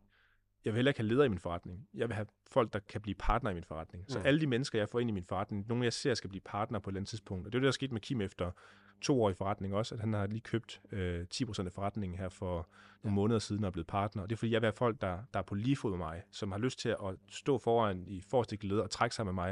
Og det er de mennesker, jeg leder efter. Og det er også derfor, vi har fået Niels med ombord, som også er en enormt dygtig, som er øh, tidligere selvstændig også, og som også har lyst til at stå der foran og være med til at trække. Der er ikke noget med, at man skal sidde og lede og løse konflikter osv., fordi vi ved alle sammen, hvad målet er, og, og vi trækker sammen øh, i forreste led. Det er fedt. Ja. Ja. Fordi jeg- har selv haft de der tanker med, at jeg skulle i hvert fald ikke ansatte, fordi det var... øh, Det er nok noget, jeg har lært fra min far et eller andet sted. Jeg, jeg tænker meget ligesom ham, så, og han er heller ikke så meget til det med at have ansatte og sådan ting. Så, så det er nok der, jeg egentlig har taget det fra. Men det har været meget fastlåst i, men efterhånden, som man så driver de her online-forløb, der har jeg også siddet i samme situation som dig, man har en masse salgskalder, man sådan, det kan jeg ikke håndtere. Altså, man skal også øh, altså, lave et godt produkt og, og hjælpe kunderne og så videre, så det er svært at, at skalere ud over sig selv, øh, hvis, hvis man ikke får nogen, der, der, der hjælper. Øhm, så, så det har også lige, lige pludselig åbnet op for, for mig, at jamen, måske er det slet ikke så slemt at have nogle, nogle ansatte, bare det, så længe de er det rigtige. Mm. Øhm, så det fik jeg også øh, testet af. Lyttede nok ikke så meget til, nok til, til dine råd i forhold til, øhm, hvem man skulle ansætte og køre de her tests osv. Øhm, men, øh, men ja, så, så det har været noget af en, en læringsproces. Ja. Men øh, det er lidt samme proces, jeg har været igennem i forhold til at, at den der rejse, man skal på med, jamen, hvilke ansatte skal man have, og er man til det der med at have ansatte? Det, Ja. ja. ja, det er make it or break it. Altså sådan er det ofte, og nu kan man sige, for dit vedkommende var det den første ansatte, og du også din første ansatte, du med Tobias der, ikke også? Mm. Altså, altså, det er make it or break it. Ja. Altså, altså det, er, det er det for små virksomheder, og der, jeg kan faktisk godt lide din mentalitet, det der med, at, at du allerede, inden du ansætter dem, faktisk egentlig tænker ind i, jamen jeg vil gerne give dem andel i min succes. Fordi altså, der er der ikke noget federe, end at arbejde for en virksomhed, hvor man rent faktisk, et, har et fedt job, men to, også har en upside økonomisk på den lange bane. Mm. Fordi om det så er 10% overskudsdeling af, hvad der kommer i kassen, eller om det er på et eller andet tidspunkt en exit, fordi virksomheden skal sælges, eller hvad det måtte være, det, det er jo ligegyldigt. Men, men altså, mennesker, der er, ligesom Kim han så tydeligvis er, og du også selv er, og du formentlig også er, jeg sikkert også er, jamen vi er drevet af det, af det økonomiske. Uanset hvor meget vi går ind for, at vi godt kan lide vores forretninger og sådan nogle ting, så er der, altså, the end of the day, så skal vi tjene nogle penge. Fordi det er det, det, er det vi brænder for. Vi brænder også for det, vi laver, men, men pengene hænger uløseligt sammen med det. Ja. Og, og, det- gør det for en iværksættertype. Uh, altså selvom man siger, at jeg kan godt gå seks måneder uden at få løn, så har man ikke lyst til at gå seks måneder uden at få løn. Man ved bare, at det kan være præmissen for det, man starter. Ja. Uh, og, og den er vi selvfølgelig indstillet på, men vi er også indstillet på, når vi så har lagt tiden, så vil vi også gerne have outputtet. Ja. Uh, og det er derfor, vi kæmper så hårdt, og derfor, vi bliver, når vi så bliver slået ned, så er vi sådan, oh, altså, Mm. kan, altså, så skal jeg starte forfra, ikke også? Jeg, kan- jeg, kan, jeg kan tydeligt uh, sætte mig ind i dit sted der, hvor du har været der, med, altså, da du solgte Acento. Altså, jeg tænker også, det må have været en... Altså, jeg- har de, de, de mest surrealistiske oplevelser, jeg har i mit liv, det er, de, det er de tidspunkter, hvor jeg er gået konkurs med min virksomhed, hvor jeg afleverer nøglen, og så ikke længere kan gå ind ad døren. Mm. Altså, det er, det er vidderligt som at stå ved, ved en port, ikke også? Ja. Og, så, og så og have den der fornemmelse af, jeg har, jeg har brugt så og så mange år derinde, Mm. og nu er det bare slut. Ja. Altså, nu, nu kan jeg ikke mere. Og, og de, de, de, de to gange, jeg har prøvet det der, det har, altså, det, det, jeg, jeg sammenligner lidt med din situation. Ikke, at du gik konkurs, men, men det der med, at nu, nu ligger du ligesom alt på bordet, og så går du væk fra det. Ja. At det må da også have været en mærkelig følelse. Jamen, Altså, jeg ved godt, du var afklaret med det, men... jeg tror for mig var det en befrielse. Altså, det, ved jeg, jeg, Ja. jeg, jeg, jeg, var meget sådan, jeg, jeg tror også, jeg var meget afklaret med det på det tidspunkt, fordi jeg, jeg, jeg, jeg følte, jeg havde givet det lang tid. Jeg følte, jeg var kørt træt i det. Og også dermed, man kan sige, vi, vi, lavede, øh, vi lavede overskud i forretningen, men vi lavede ikke sådan en stor overskud, så vi har også altid travlt altså med at få ja. Næste kunde ind og så videre. Jeg kan huske, en, en, altså, det, var en, det var en mærkelig ting, jeg, jeg havde glædet mig til. Men jeg, jeg havde glædet mig til, øh, når jeg var færdig i, i virksomheden der, gå ned i gågaden en hverdag, og så bare gå langsomt dernede. Altså, det, det. Ja. det er en mærkelig ting, men det der med sådan ikke at føle, at jeg har ikke travlt mod næste møde, eller mod, at vi skal nå et eller andet omsætningstal, så vi kan betale løn til vores medarbejdere. Du ved sådan, det med bare sådan at kunne, okay, jeg kan faktisk tillade mig at tage det roligt, jeg kan mig at tænke lige nu. Og det, det var en, jeg ved ikke, hvorfor jeg havde den der trang, men, men, men det var det, jeg gjorde. Og så fandt jeg en fast café til at starte med, jeg satte mig ned på i hverdagen og sad og arbejdede lidt og snakke. Men det var sådan, jeg synes, det var rart, at man bare kunne sænke tempoet helt, fordi man havde kørt på pumperne i tre år, hvor man bare havde igen, vi havde jo arbejdet igen, man var ung, man havde ikke børn på tidspunkt, vi arbejdede de her 70-80 timer i ugen, ja. Altså uden undtagelser. Jeg kan huske, Øhm, Næsten altså, sove på kontoret. Ja, det, det, det er på, ja. Ja. altså, jeg vil sige, at jeg er taknemmelig for min kæreste, hun blev ved mig, for jeg kan huske, altså på et tidspunkt, så var det jo sådan, at jeg sagde til min kæreste, vi kommer ikke til at spise morgenmad sammen eller aftensmad sammen i hverdagen, fordi der er jeg på arbejde. Så, så jeg mødte jo klokken halv syv om morgenen og spiste morgenmad på kontoret, og så var jeg først hjemme klokken 8-9 om aftenen og gik direkte i seng. Så det var kun weekenderne, vi havde sammen, hvis jeg ikke skulle arbejde der. Så, altså, jeg er jo taknemmelig for, at hun ikke øh, slog hånden af mig, eller, eller gik frem på det tidspunkt, fordi ja. det, det, var, det kan man ikke byde nogen. Nej. Nej. Det, kan, det, det, det, det kan man ikke. Altså, man, man er nødt til at af, altså forventningsafstemme den der. Ja. Øh, jeg, jeg synes, øh, jeg kan, jeg kan meget godt relatere til den der med, at jeg ikke kommer hjem og spiser. Ikke fordi, at ja, nu snakker jeg bare lidt om mig selv, men, men, men det jeg simpelthen gør der i dag, og kvæg den alder, jeg har, og jeg har børn, det er, at jeg simpelthen siger, jamen altså, jeg tager på arbejde, øh, typisk klokken 8 om morgenen, 8-9 om morgenen eller om formiddagen, fordi jeg jo typisk arbejder til sent ud på natten. Øh, så nogen der siger, så sover du længe. Ja, hvis man går i seng klokken 2 og står op klokken 8, så sover man jo længe. Mm.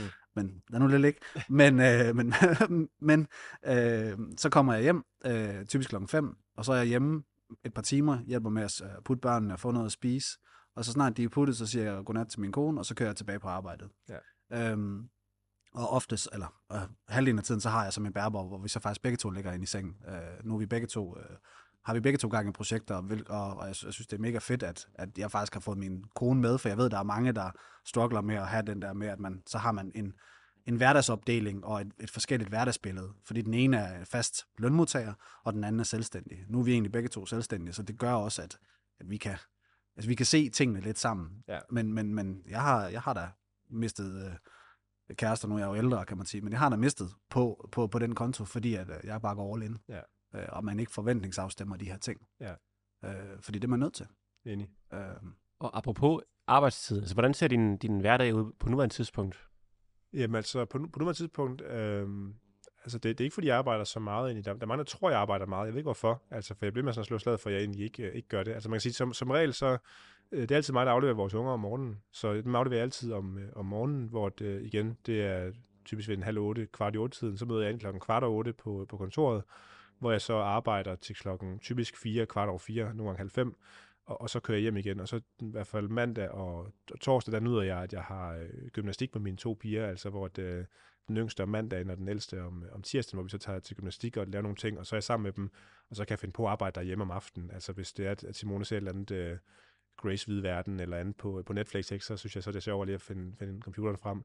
Men, Kender jeg godt. Ja, men, men igen, altså, jeg, det, grunden, og det er også det, der er vigtigt for mig at sige, det er, altså for mig så var det ikke et alt mål, jeg skulle lykkes med den her forretning. For mig så er det alt mål, det er, at jeg vil, lave, jeg vil finde tid til at kunne være sammen med mine børn hver eneste dag. Jeg vil ikke gå glip af, af sådan hele opvæksten af dem og så videre, fordi jeg havde haft mange iværksætterkollegaer, som har været igennem det der med, at de havde misset det der øjeblik. De havde misset de første fem år, første syv år, første ti år, og skulle om næsten forgive, altså tilgivelse af deres børn bagefter. Den, den far vil jeg ikke være. Den der amerikanske far, der aldrig kom hjem, som aldrig var med til fodbold eller andet. Så, så, så derfor så var det der, at for mig, så, så grunden til at have den her forretning, det er for at kunne være der for min familie. Så det er det, det ypperste mål for mig. Og så forretningen, det er sekundært. Ja. Så, så i princippet, hvis jeg skulle ofre min forretning for at kunne være der for min, for min familie, så havde jeg gjort det any day. Mm. Fordi det er der det vigtigste. Og så kan man sige, så er jeg også selvstændig på en måde. Selvfølgelig kan jeg nogle gange have en dag, hvor jeg siger, ved hvad næste uge på onsdag, hvor jeg skulle se en, fordi jeg har brug for at arbejde igennem. Den trang har jeg også. Ja. Men, men altså, jeg, jeg forsøger at balancere det, og det fungerer efter familien, ikke efter, hvad, hvad jeg ligesom har brug for i virksomheden. Har, har du arbejdet med sådan noget som øh, flow state, altså optimering af dine øh, arbejdsprocesser og sådan nogle ting? Jamen, altså man kan sige, for, for mig så er noget, der har virket rigtig, rigtig godt øh, i forhold til sådan at, at arbejde. Der er den bog, der hedder Deep Work af Cal Newport, som mm. er øh, virkelig anbefalesværdig. Men, men det er, at når du rent faktisk arbejder, så arbejde. Altså virkelig. Fordi der er virkelig mange, der, der, der er på arbejde, men, men som får udrettet altså meget få ting. Og det er også derfor, mange tror, at jeg arbejder meget, fordi jeg når ret meget på den tid, jeg rent faktisk er på kontoret. Fordi igen, når jeg sidder på kontoret, det, det meste af tiden, der sidder jeg med min AirPods i, og jeg sidder og knokler igennem, og der er telefonen, der er en app på, som gør, at mine sociale medier er blokeret, så jeg ikke sidder og scroller eller gør nogle andre ting. Så sidder jeg og fokuserer på de opgaver, jeg skal banke igennem, og er enormt effektiv. Og, det er det, det handler om, tror jeg, langt hen ad vejen. Det er, at, at det for lige opdaget, det er, nu sagde vi før det her med, at, at det var nemmere at banke tid af førhen, altså hvor man var uden børn. Altså jeg tror for mig, det at have fået børn, det har gjort, at jeg er mere effektiv, end jeg var før, og jeg næsten ja. når mere på de, lad os sige, 40 timer, end jeg gjorde på de 70 timer førhen. Fordi igen, jeg, jeg føler lidt, når jeg er på arbejde, så føler jeg, jeg, jeg skylder mine børn, når jeg er på arbejde, så kan jeg fandme også give den gas, fordi jeg ja. kunne være sammen med dem lige nu. Ja. Så der var så et tvunget til at sige, okay, AirPods i, få trumfet tingene igennem, effektive møder, være effektiv, når man snakker med sine øh, ansatte og så videre, og så, så kører tingene, fordi det er en kæmpe motivation, man har fået de her børn lige pludselig. Nu sætter et godt eksempel. Øh, det, det, det skal du have. Altså, jeg synes, det er en, øh, hvad hedder det, på engelsk hedder det memorable. Altså, du ved, det, det, er, det, det er en fed måde at, at sætte det på. Jeg kan ikke sige, altså, når du sidder og siger, at du kan sætte din, din kone og dine børn højere end din virksomhed, så, så der har jeg sgu nok lidt svært. Ikke fordi, at Louise ved også godt, at det vil jeg også, det vil jeg også gøre any day, men, men, men jeg sætter dem, de to meget lige, Ja. øh, for, fordi jeg vægter dem utrolig højt begge to. Øh, og det kan man jo ikke sige, fordi enten den ene højest, eller også den anden lavest, ikke? og sådan er det jo. Jamen, det er jo det er vel sådan en trang... Jeg har i hvert fald... Ja. Altså, jeg kan ikke personligt sætte mig ned og så sige... Altså for eksempel sige, nu, nu, nu er jeg hjemmegående far. Nej, Det, det kan jeg slet ikke. Altså Nej. sådan er jeg slet ikke uh, det kan jeg heller ikke. wired Nej. på en eller anden måde. Det, øh, Øhm. det, det er en sjov ting, og det er også igen tilbage til den talenttest. Jeg tror, øh, jeg skulle rigtig højt på den der målrettethed, og den, det, det giver bare sådan en trang til at have nogle målsætninger og, og gå efter det. Og, Ja. Så det er... Jeg skal have den der test, der tror jeg. Ja, Jeg har det, ikke, jeg har ikke ja, fået... det giver virkelig noget, noget indsigt, Ja. ja. det må man sige. Ja. Så Men fedt, altså, altså meget, meget prisværdigt, det var det, var jeg lidt efter. Det, det, det, det synes jeg, jeg synes, det, jeg synes, det sætter et eksempel for, øh, for det at være iværksætter. Øh, ikke, at, øh, ikke at man behøver at gøre sådan, som du gør, men, men, men det er igen det der med, altså vi er kun mennesker, og vi har kun den tid, vi har. Men, men, Øhm. men, men den sjove ting ved det, altså det, det jeg har oplevet, det er jo, at altså, hvis jeg var tilbage til mine Ascenso-dage, der, der, der, havde jeg, altså, der, der, vil jeg sige, der, der var Ascenso over øh, Simone, min bedre halvdel. Altså, det, var, Mm. det, var, det var Ascenso, så skulle hun tilpasse sig det liv, jeg havde i Ascenso. Ja. Øhm, og, og det tidspunkt, altså vi vækstede, og det gik godt, og det gik hurtigt, øh, og det var fint. Men nu hvor jeg har min nye virksomhed, Century, hvor vi egentlig vælger at sige, det er familien, der er det vigtigste, forretningen er det sekundære i princippet, det er nemmere at tage risikable beslutninger, og tage de rigtige beslutninger, fordi jeg, jeg er ikke så følelsesmæssigt involveret. Hvis, hvis, jeg, hvis jeg tog en beslutning i Ascento, hvor de ville gå i stykker, jeg ville være altså, devastated, jeg ville være ødelagt osv., hvorimod i min nuværende forretning, så er det sådan, jamen, uanset hvad der sker, så har jeg stadigvæk mine børn, jeg har stadigvæk min kone, jamen, du ved, der er styr på, på tingene på den måde. Ja. Så, så, derfor så er det ikke vigtigt for mig, eller livs, altså livsnødvendigt, at jeg tager den rigtige beslutning. Og derfor kan jeg godt tillade mig at tage nogle sats nogle gange, og som faktisk Ja. har gjort, at Century, på trods af, at vi er tre medarbejdere, er vokset hurtigere, end Accentro gjorde. Og igen, jeg tror, det vi omsætter for i Century, i Century nu, der var vi næsten otte ansatte i Accento på samme tidspunkt. Ikke? Vi sidder tre mand nu og gør det samme, og vi gjorde det hurtigere, end vi gjorde førhen, ja. fordi at vi rent faktisk formår at, at ligesom sige, det, det er ikke det vigtigste. Altså uanset hvad, så har vi vores bagland. Det, det, det, det kan man sige, det- kommer også an på, hvor man er, altså, hvor man er og har været sådan grundlæggende økonomisk. Ja. Øh, man kan sige, nu, nu gik jeg jo personligt konkurs, da jeg var 20. Ja. Det vil sige, det var der, hvor du startede din iværksætterrejse, hvis Ja. vi sådan går lidt tilbage. Mm. Øh, og det kostede mig. Altså det kostede mig, det har kostet mig det bedre i mit økonomiske liv faktisk øh, de sidste 17 år.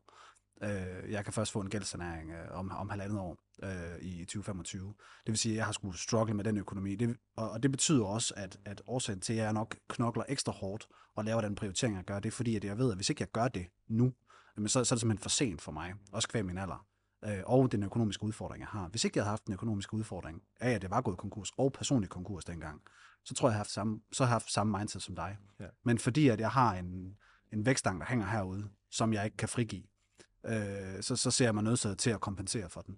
Øh, men, men, men mega fedt.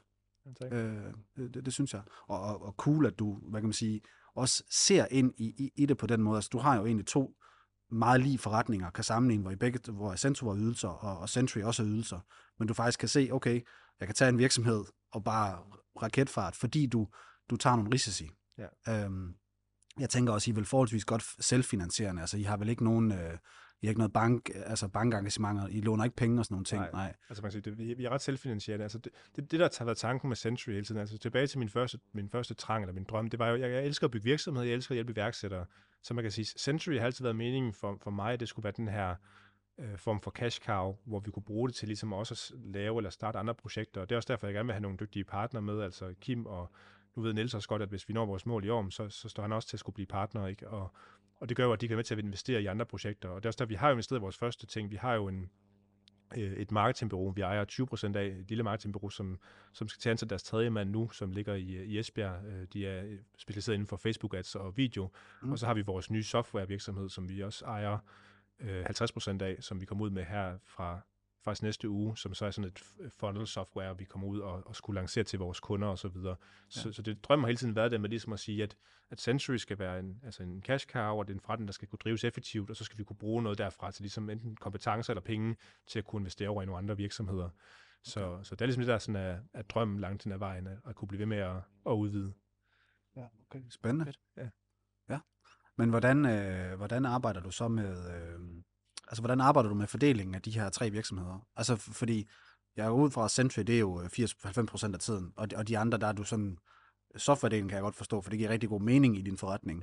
Ja. Øh, marketingbureauet har jeg lidt svært ved at se, øh, altså, hvor, Ja. hvor, hvor, hvor hænger den ind i billedet? Ja, altså gru- grunden til, at vi, vi, vi troede, der var en kæmpe synergi i vores marketingbureau, fordi de er video, at vi kunne bruge dem til at filme vores online-kurser og, og så videre. Så vi troede, der var en stor synergi i det. Det var der desværre ikke helt så meget, som vi troede, men alligevel så igen, jeg har jo mine kompetencer for bureauverdenen, så vi kan bruge de kompetencer til igen at ansætte de rigtige mennesker, vækstforretningen, hvordan de skal håndtere kunder og så videre. Altså, så, så Ja. man kan sige, det, det er en forretning for mig, som er en god investering, fordi igen, de vækster hver eneste år, og kan vi blive ved med det, så altså, så bliver det en, en rigtig god investering, bare fordi jeg har den viden, jeg har. Så, så på den måde, så er det mest alt bestyrelsesarbejde for mig, hvor jeg mødes med dem en gang i måneden, og ligesom snakker tingene igennem øh, med til at følge op på deres kopier og så videre.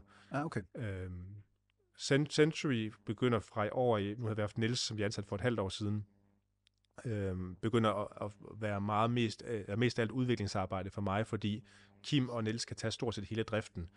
Ja. Det vil sige, at det jeg skal stå for, jeg skal stå for coaching af vores kunder og stå for vores materiale, og det er i princippet en, en meget vigtig opgave, men det er ikke en opgave, der kræver sindssygt meget tid. Det kræver meget Nå. tanketid, men ikke meget tid, at jeg skal sidde og, og bruge tid hver eneste dag. Og det betyder også, at jeg kommer til at bruge mere tid på Captino, vores software her i, øh, i det nye år.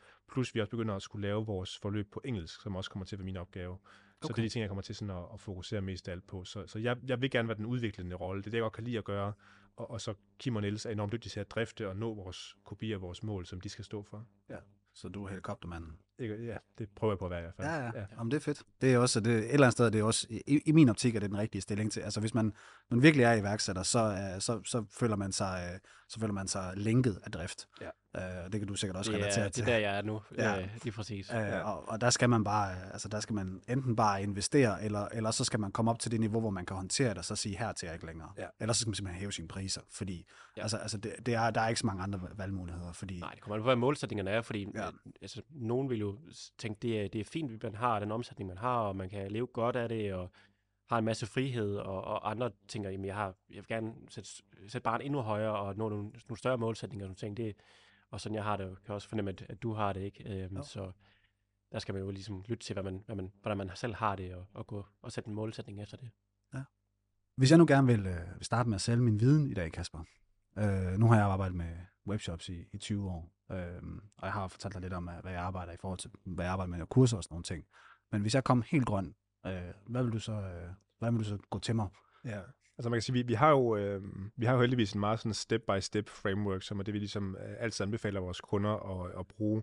Og man kan sige, der, der, er, der er mange ting i det, men, men det første, jeg vil gøre altid, det er, at vi skal sikre os, at den viden, du har, den rent faktisk er noget, som der kan sælges. Og ikke bare sælges for få penge, men også sælges for altså en, en ok mængde penge. Fordi man kan sige, det vi er stor fortæller for, det er, at man laver et produkt, der kan sælges til en, en high-ticket pris, det vil sige som en af de dyreste priser i den branche, du er i. Ja. Og, øh, og man kan sige, til at starte med, så vil jeg nok starte med at stille nogle spørgsmål. Øh, og det kunne være sådan nogle spørgsmål som, hvad interesserer du dig for? Hvad er du nysgerrig øh, omkring? Og det vigtigste spørgsmål, det er nok, hvilke udfordringer har du overkommet for dig selv, som andre også står overfor? Fordi det er typisk her, hvor der er både en historie fra din side af, som du kan bygge dit brand op på, men samtidig med det, så er der egentlig også et stort behov derude, fordi de udfordringer, du har haft, som andre også har, har det er noget, som, som du måske gerne vil betale penge for, og få løst for dig selv på det tidspunkt. Ja. Så det kan være alt muligt. Det kan være, at man har været, altså man har opbygget sin egen webshop, man har prøvet at få SEO-marketing til at virke, man har været igennem en skilsmisse, hvad ved jeg, men hvad end man har haft udfordringer, som man har løst for sig selv, det er der andre, der også kommer til at stå over for. Og typisk, hvis det er i en kategori af en af tre forskellige ting, at det er i sundhedskategorien, det vil sige, at man kan hjælpe folk med at blive sundere, at man er i øh, den økonomiske kategori, at man kan hjælpe folk med at tjene flere penge eller spare penge, eller man er i det, man kalder for øh, relationer, det vil sige, at du kan hjælpe folk med at blive en bedre far, mor, kæreste, kone eller andet. Det er typisk her, hvor folk de investerer allerflest penge, så hvis du har en udfordring, du har løst for dig selv i en af de tre, i, af de tre kategorier, så er du allerede ved at have fat på noget. Okay. Og så kan man sige, der, der, der kan man finde på mange ting, og det er jo sådan noget, hvor igen, med vores kunder, vi brainstormer typisk med dem og finder ud af alle mulige forskellige ting i forhold til, hvad det kunne være. Så kan man gå ud og begynde at lave noget øh, opsøgende arbejde for at finde ud af, er der rent faktisk interesse for det her, eller er det bare noget, jeg tror? Og der laver man det, der hedder et Curious Expert opslag, som øh, det hedder den nysgerrige ekspert. Det vil sige, hvis du går ud på sociale medier eller en Facebook-gruppe, og så siger, hey, jeg overvejer at lave en videoserie omkring det her specifikke emne, kunne du have lyst til at se den, hvis jeg lavede den? Så kan folk skrive ja tak, eller nej, eller så videre. Men hvis folk de er interesseret i at modtage den her viden gratis, så er der en regel inden for salg af viden online, der hedder, at så vil folk også gerne betale for at få mere. Ja. Så derfor så går vi typisk ud og tester det ved ligesom at spørge på vores Facebook-side, på en gruppe, LinkedIn, hvor ens målgruppe nu er henne, om nogen kunne være interesseret i at se et video omkring det her emne. Fordi hvis de kunne det, så ved vi, der er et marked for det, og folk vil også betale penge for det bagefter. Så det er sådan det, det første step. Så har vi kvalificeret vores viden et eller andet sted. Så er der måske nogen, der vil sige, hvad, er, er der ikke stor forskel på at sige, at jeg vil gerne se en video omkring det, altså bruge noget tid på det, og så rent faktisk betale penge for det? Er det, altså... Og, og det er der, hvor man sådan skal tænke, altså man skal jo tænke på, at tid, tid og penge, det er begge ting, begge, begge ting er en ressource. Det vil sige, at du vælger at bruge ressourcer på noget. Så hvis du vælger at bruge meget tid på noget, så vil man som regel også gerne betale penge for det. Der er derfor nogen, der gerne betale penge for at spare den tid. Ja. Så, så det, der, der er sjovt med viden, det er det der med, øh, mange, der har et online-kursus, for ofte det her at vide, øh, jeg kunne jo finde det samme på YouTube. Ja, ja, det kunne du sagtens. Hvis du er villig til at bruge 30, 40, 50, 100, 200 timer, så kan du godt finde på YouTube. Men det, du køber med mig for, det er for at spare den tid og komme hurtigst muligt i gang med de her ting, og så komme til at lykkes med dem. Ja. Så du betaler uanset hvad, enten i tid eller penge. Det er præcis. Så det handler om, hvad, du har ressourcer, fordi igen, der er altid nogle mennesker, der har, der har flere penge, end de har tid, og der er også altid omvendt. Så dem, der har mere tid, end de har penge, de vil nok sjældent købe et online-kursus. Men dem, der har ikke så meget tid, og som har brug for, bare for det til at virke, de betaler penge for det. Jamen, det, det, det giver meget god mening. Hvis jeg ser lidt træt ud, så fordi jeg sad op til klokken halv to i nat og lavede et, et, minikursus omkring Etsy, så der kan jeg godt relatere lidt til, hvad du siger, fordi jeg, mig og Jacob, vi snakker også lidt om i går, hvor lang tid jeg egentlig har brugt på at sætte mig ind i den viden. Ja. Øh, og det var, det var januar sidste år, hvor at, øh, jeg egentlig startede op som så, og, og sad og kiggede på det her, og så sad jeg bare i, jeg sad været tre uger, tror jeg, non-stop og bensede YouTube-videoer og, og kiggede på øh, succesfulde Etsy-butikker og sådan nogle ting, før jeg rent faktisk begyndte at eksekvere på det. Så, så, det, så jeg sagtens relatere til, og det kan man sige, at til dig, der sidder og lytter med, så kommer kurset til at koste 186 kroner, og du kan lære alt om Etsy, hvad jeg har brugt nok noget, der ligner fire uger på at sætte mig ind i, ja. og har succes med i dag. Så det var ikke noget salgsgas, det var bare lige sådan en indskudt bemærkning, men, men, men det giver rigtig, rigtig god mening det der. Jeg, jeg ser det lidt som, hvis jeg skal visualisere det, du siger, så ser jeg det som værende en blyant. Altså jeg kommer som en uspidset blyant til Kasper, og så hjælper Kasper mig egentlig med at spidse min blyant og sige, det er her på papiret, du skal sætte den. Ja. Øh, og så tegner vi en cirkel, og så prøver vi at skyde inden for cirklen. Ja. Øh, og jeg kan rigtig godt lide det der med, at du egentlig hjælper dine øh, kunder og klienter med at komme ind altså til kernen. Fordi hvis jeg ser det som værende, altså man kommer udefra og skal sælge sin viden, så, så ved jeg jo, jeg har jo tonsvis af ting i mit hoved, jeg allerede ved, mm. men jeg aner da ikke, hvad der er værdifuldt, og hvad der ikke er værdifuldt, fordi det er viden. Ja. Altså jeg kan ikke pege det der ud og sige, men, men det, det er jo sådan noget, du hvad skal man sige, har lært at kunne, ikke fordi du kender til den kun specifikke branche, men fordi du ved, okay, det der, det er rent faktisk et pain point, og nu tester vi det pain point. Ja. Øh, Det kan jeg godt lide. Altså også plus, altså nu vi har snart 500 mennesker igennem, så vi, vi, vi, vi ved, altså vi har set, hvad der virker derude, og hvad der er svært og så videre. Så vi har været ja. i branchen så lang tid nu, at vi, vi ofte sådan kan, kan være med til ligesom at finde ind til det. Men, men det sjove er, altså den udfordring, som mange har, det er den udfordring, når man skal lave et online-kursus, så er der mange, der tror, at de skal være opfindere. De tror, de skal opfinde noget helt ny viden, som aldrig nogensinde er blevet sagt før, og som kun kan findes på deres kursus. Ja. Det er ikke det, man skal være, når man skal lave online-forløb, eller online-kurser, eller sælge sin viden for den sags skyld. Det, vi skal være, det er, vi skal være formidlere. Det vil sige, at du skal lære den viden, som du synes, der er vigtig, at du kan bruge, og så skal du formidle den på den bedst mulige måde. Så det vil sige, at der er ikke noget galt i at referere Tony Robbins, eller Dan Henry, eller Russell Brunson, hvem selv du kunne finde på at referere i mit kursus. Fordi hvis jeg har lært noget af dem, som er vigtigt for mig, som jeg mener er vigtigt for mine kunder også, så er det det, jeg formidler videre hele tiden. Ja. Og det er der, hvor mange de, de bliver bange, fordi de tænker, ah, men jeg ved, jo, jeg ved jo ikke nok, og, og den viden, jeg har, har jeg jo lært fra en anden en, og så videre. Det, det er ikke det, der er vigtigt. Du formidler, du ikke opfinder. Jeg synes også, det er lidt sjovt, fordi nu snakker vi meget omkring viden og så videre. Det, det er ligesom det, man, man giver i sådan et, et Det var, det var bare den der, og vi snakker bare videre. øh, at, at, der, øh, at det er ligesom det, man giver i, i et online-forløb. Men da jeg købte dit online-forløb, der var jeg, der, der vidste jeg jo egentlig godt, at jeg vidste rigtig meget af det, der var i, i de forløb i forvejen.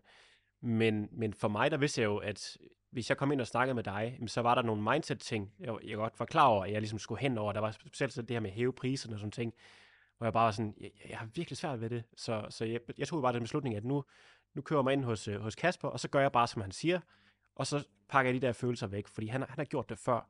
Ja. Så, så oplever du ikke også, at det her med mindset, at det også er en stor del af det her med at få guidet folk igennem det, Jo. og rent faktisk få gjort de ting, du, du siger? Altså man kan sige, det, det jeg har opdaget af at have et kursus i, i øh, lidt over tre år nu, øh, det er, at jeg har opdaget, at mindset er faktisk noget af det vigtigste. Altså hvis, hvis folk kommer ind med det forkerte mindset, så, det er årsagen, altså, så, så kan det være årsagen til, at de ikke lykkes med tingene. Og, og vi kan prøve at- sammenligne det med alt muligt andet. Altså lad os prøve at komme med en tanke omkring vægttab. Det er meget sjovt i forhold til vægttab eksempelvis, at vi ved alle sammen, vi kender alle sammen strategien. Du skal spise færre kalorier, du skal forbrænde flere kalorier. Det er den mest simple strategi i verden. Alligevel, så er over 50 procent af den danske befolkning overvægtige. Og det er godt, at vi kender strategien, så det er fordi, det, siger, det er ikke strategien, der er vigtigt. Det er mindsetet omkring, hvordan jeg skal rent faktisk få den her strategi til at lykkes, og tro på, at den virker. Mm. Og det er det samme i et online-forløb, så det vil sige, at, at når man giver en, en strategi i et online-forløb, så er det ikke nok kun at få strategien. Man skal også klæde dem på rent mindset-mæssigt til rent faktisk at gøre det. Og det er faktisk det, vi gør i vores allerførste modul i vores forløb. Der bruger vi, så vi har fire timers materiale i det nye, vi kommer ud med nu her, altså hvor vi virkelig klæder dem på mindsetmæssigt, fordi hvis de ikke er klædt på til at have det rigtige mindset, så når de møder en udfordring eller en blokade, eller tingene ikke virker første gang, så går de i stå og siger, nå, det virker ikke for mig. Så, så mindset, det, det er virkelig noget, jeg har opdaget, og det er også derfor, jeg bruger meget tid på at studere det nu her, altså fordi det, det er altså alfa og omega for at lykkes. Jeg tror på, at der er en større chance for at lykkes med verdens bedste mindset og verdens ringeste strategi, end der er ved at lykkes med verdens bedste strategi og så verdens ringeste mindset. Ja, for man ser jo også bare nogen, der går ud og eksekverer på, altså igen og igen på en ny forretningsmodel, fordi de har, har prøvet nogle ting før. Øh, ja. så det der mindset, det, det er bare i orden. Og så kan det godt være, at man ikke ved så meget om tingene, men man har det rigtige mindset, så man kan gå ud og eksekvere på det og finde ud af, hvordan man gør. Ja. Så det er også, øh, også ret fedt. Lige præcis. Så, så man kan sige, det er derfor, så, så mindset er vigtigt. Det er også derfor igen, at jeg tror også, altså hvis man skal lave et online kursus, eller lave et produkt, eller bare op, op noget, man skal også være klar til det. Altså dermed, det, det er ikke strategien, man bare skal have, man skal være klar til det, og ligesom have det rigtige mindset. Og, og jeg kan prøve sådan, altså en af de ting, som, som jeg elsker at snakke omkring, som en af de, de første mindset-ting, jeg fandt på i, i vores forløb, Øh, det, det er sjovt, når vi holder challenges, eller vi laver præsentationer med det her, så, så alle vores kunder, de, de synes også, det er fedt, fordi det er, alle kan referere til det.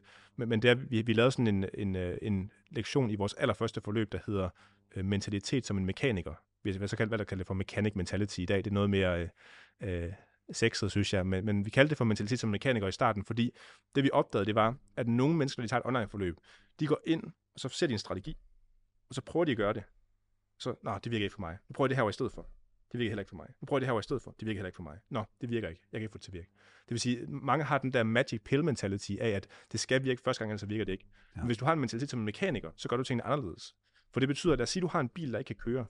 Så det er ikke sådan, at du som mekaniker går ud og prøver at skrue i motoren, og så går ind og prøver at starte den bagefter og sige, nå, den virker ikke. Du går ud i motoren igen og prøver at skrue en gang til. Ind i bilen, prøver at starte. Den virker stadigvæk ikke. Ud og skrue i motoren. Prøv at få det til at virke. Ind i bilen, virker stadigvæk ikke. Ud og skrue i motoren end at starte bilen. Nu virker den. Du bliver ved med at prøve den samme strategi, indtil det virker. Ja. Og det er det samme, man skal i et online-forløb. Så det vil sige, bare fordi, at der er en strategi for, hvad man skal gøre, så betyder det ikke, at det skal være let eller skal lykkes første gang. Det betyder bare, at det er den bedste måde at nå derhen. Ja. Så, så det med at have den her mentalitet som mekaniker over for alt, hvad man møder i livet, det tror jeg er afgørende for at kunne lykkes. Ja, det, det, det, altså lige præcis den ting, det tror jeg har været min superpower i, i det, jeg har gjort. For der, altså, jeg har jo brugt mange år på, på YouTube-delen og sådan ting. Jeg har svært ved at få tingene til at fungere, men jeg, jeg havde bare noget ild i mig, så jeg blev ved og blev ved og ved, selvom det egentlig så sort ud, og folk var sådan, gør nu bare de studie færdige og blive økonom, ikke? Så, så det, det betyder sindssygt meget, den der med at blive ved. Så det er også, ja. det er også noget, jeg prøver at give videre til, til mine kunder, så de forstår det der med, at jamen, du, det, det, er ikke nok bare at bruge tre måneder på tingene, og så sige, nå, det var ikke noget for mig, fordi ja, det lykkedes ikke. Så bliv nu ved. Altså, den, den, den, det, det, er jo, det er jo ligesom om, at du har taget begrebet fokus, ja. og så, og så hvad skal man sige, øh, hvad skal man sige, visualiseret det for folk, ikke også? Altså, ja. og, og, og, og, du har jo ret, altså, altså hvis du laver et online-forløb, øh, og, og du prøver at sælge det på Facebook, og det ikke virker, så kan du prøve at sælge det på Instagram. Det kan være, det virker. Du kan også prøve at sælge det på Google. Det kan også være, det virker. Og du kan måske prøve en helt, en helt fjerde ting, ikke også? Altså, men, men du er nødt til at prøve de steps. Det er jo ikke online-forløbet, det er galt med. Det er måden, du markedsfører det på, der er galt ja, med. men det kan også være, som siger, du vælger Facebook ads. Det kan godt være, at, at du ikke ved noget om Facebook ads. Kan, kan, kan gå mere ned i det, og så kan, kan lære, hvordan ja. jeg gør det. For igen, det var det, vi gjorde. Altså igen, de første to år i vores forløb, to og et halvt år, det eneste, vi brugte til at sælge vores kurser, det var Facebook Ads. Vi gjorde ikke noget andet, fordi vi blev med at sige, man kan blive bedre til det her, man kan blive bedre til det, så kurser omkring det, så videoer omkring det, prøvede nye strategier hele tiden. Fordi igen, vi vidste, at det var bedre for os at være god til én ting, i stedet for at skulle prøve at, at styre alt muligt forskelligt bredt, ja. og vi måske var middelmåde til det hele. Så, så det der med nogle gange at sige, okay, jamen, jeg ved, at andre gør det med Facebook Ads, og jeg kan se, at andre de gør det, så derfor så skal jeg bare finde en løsning på det. Der er en løsning, jeg skal bare blive ved med at skrue i bilen, indtil den kan køre.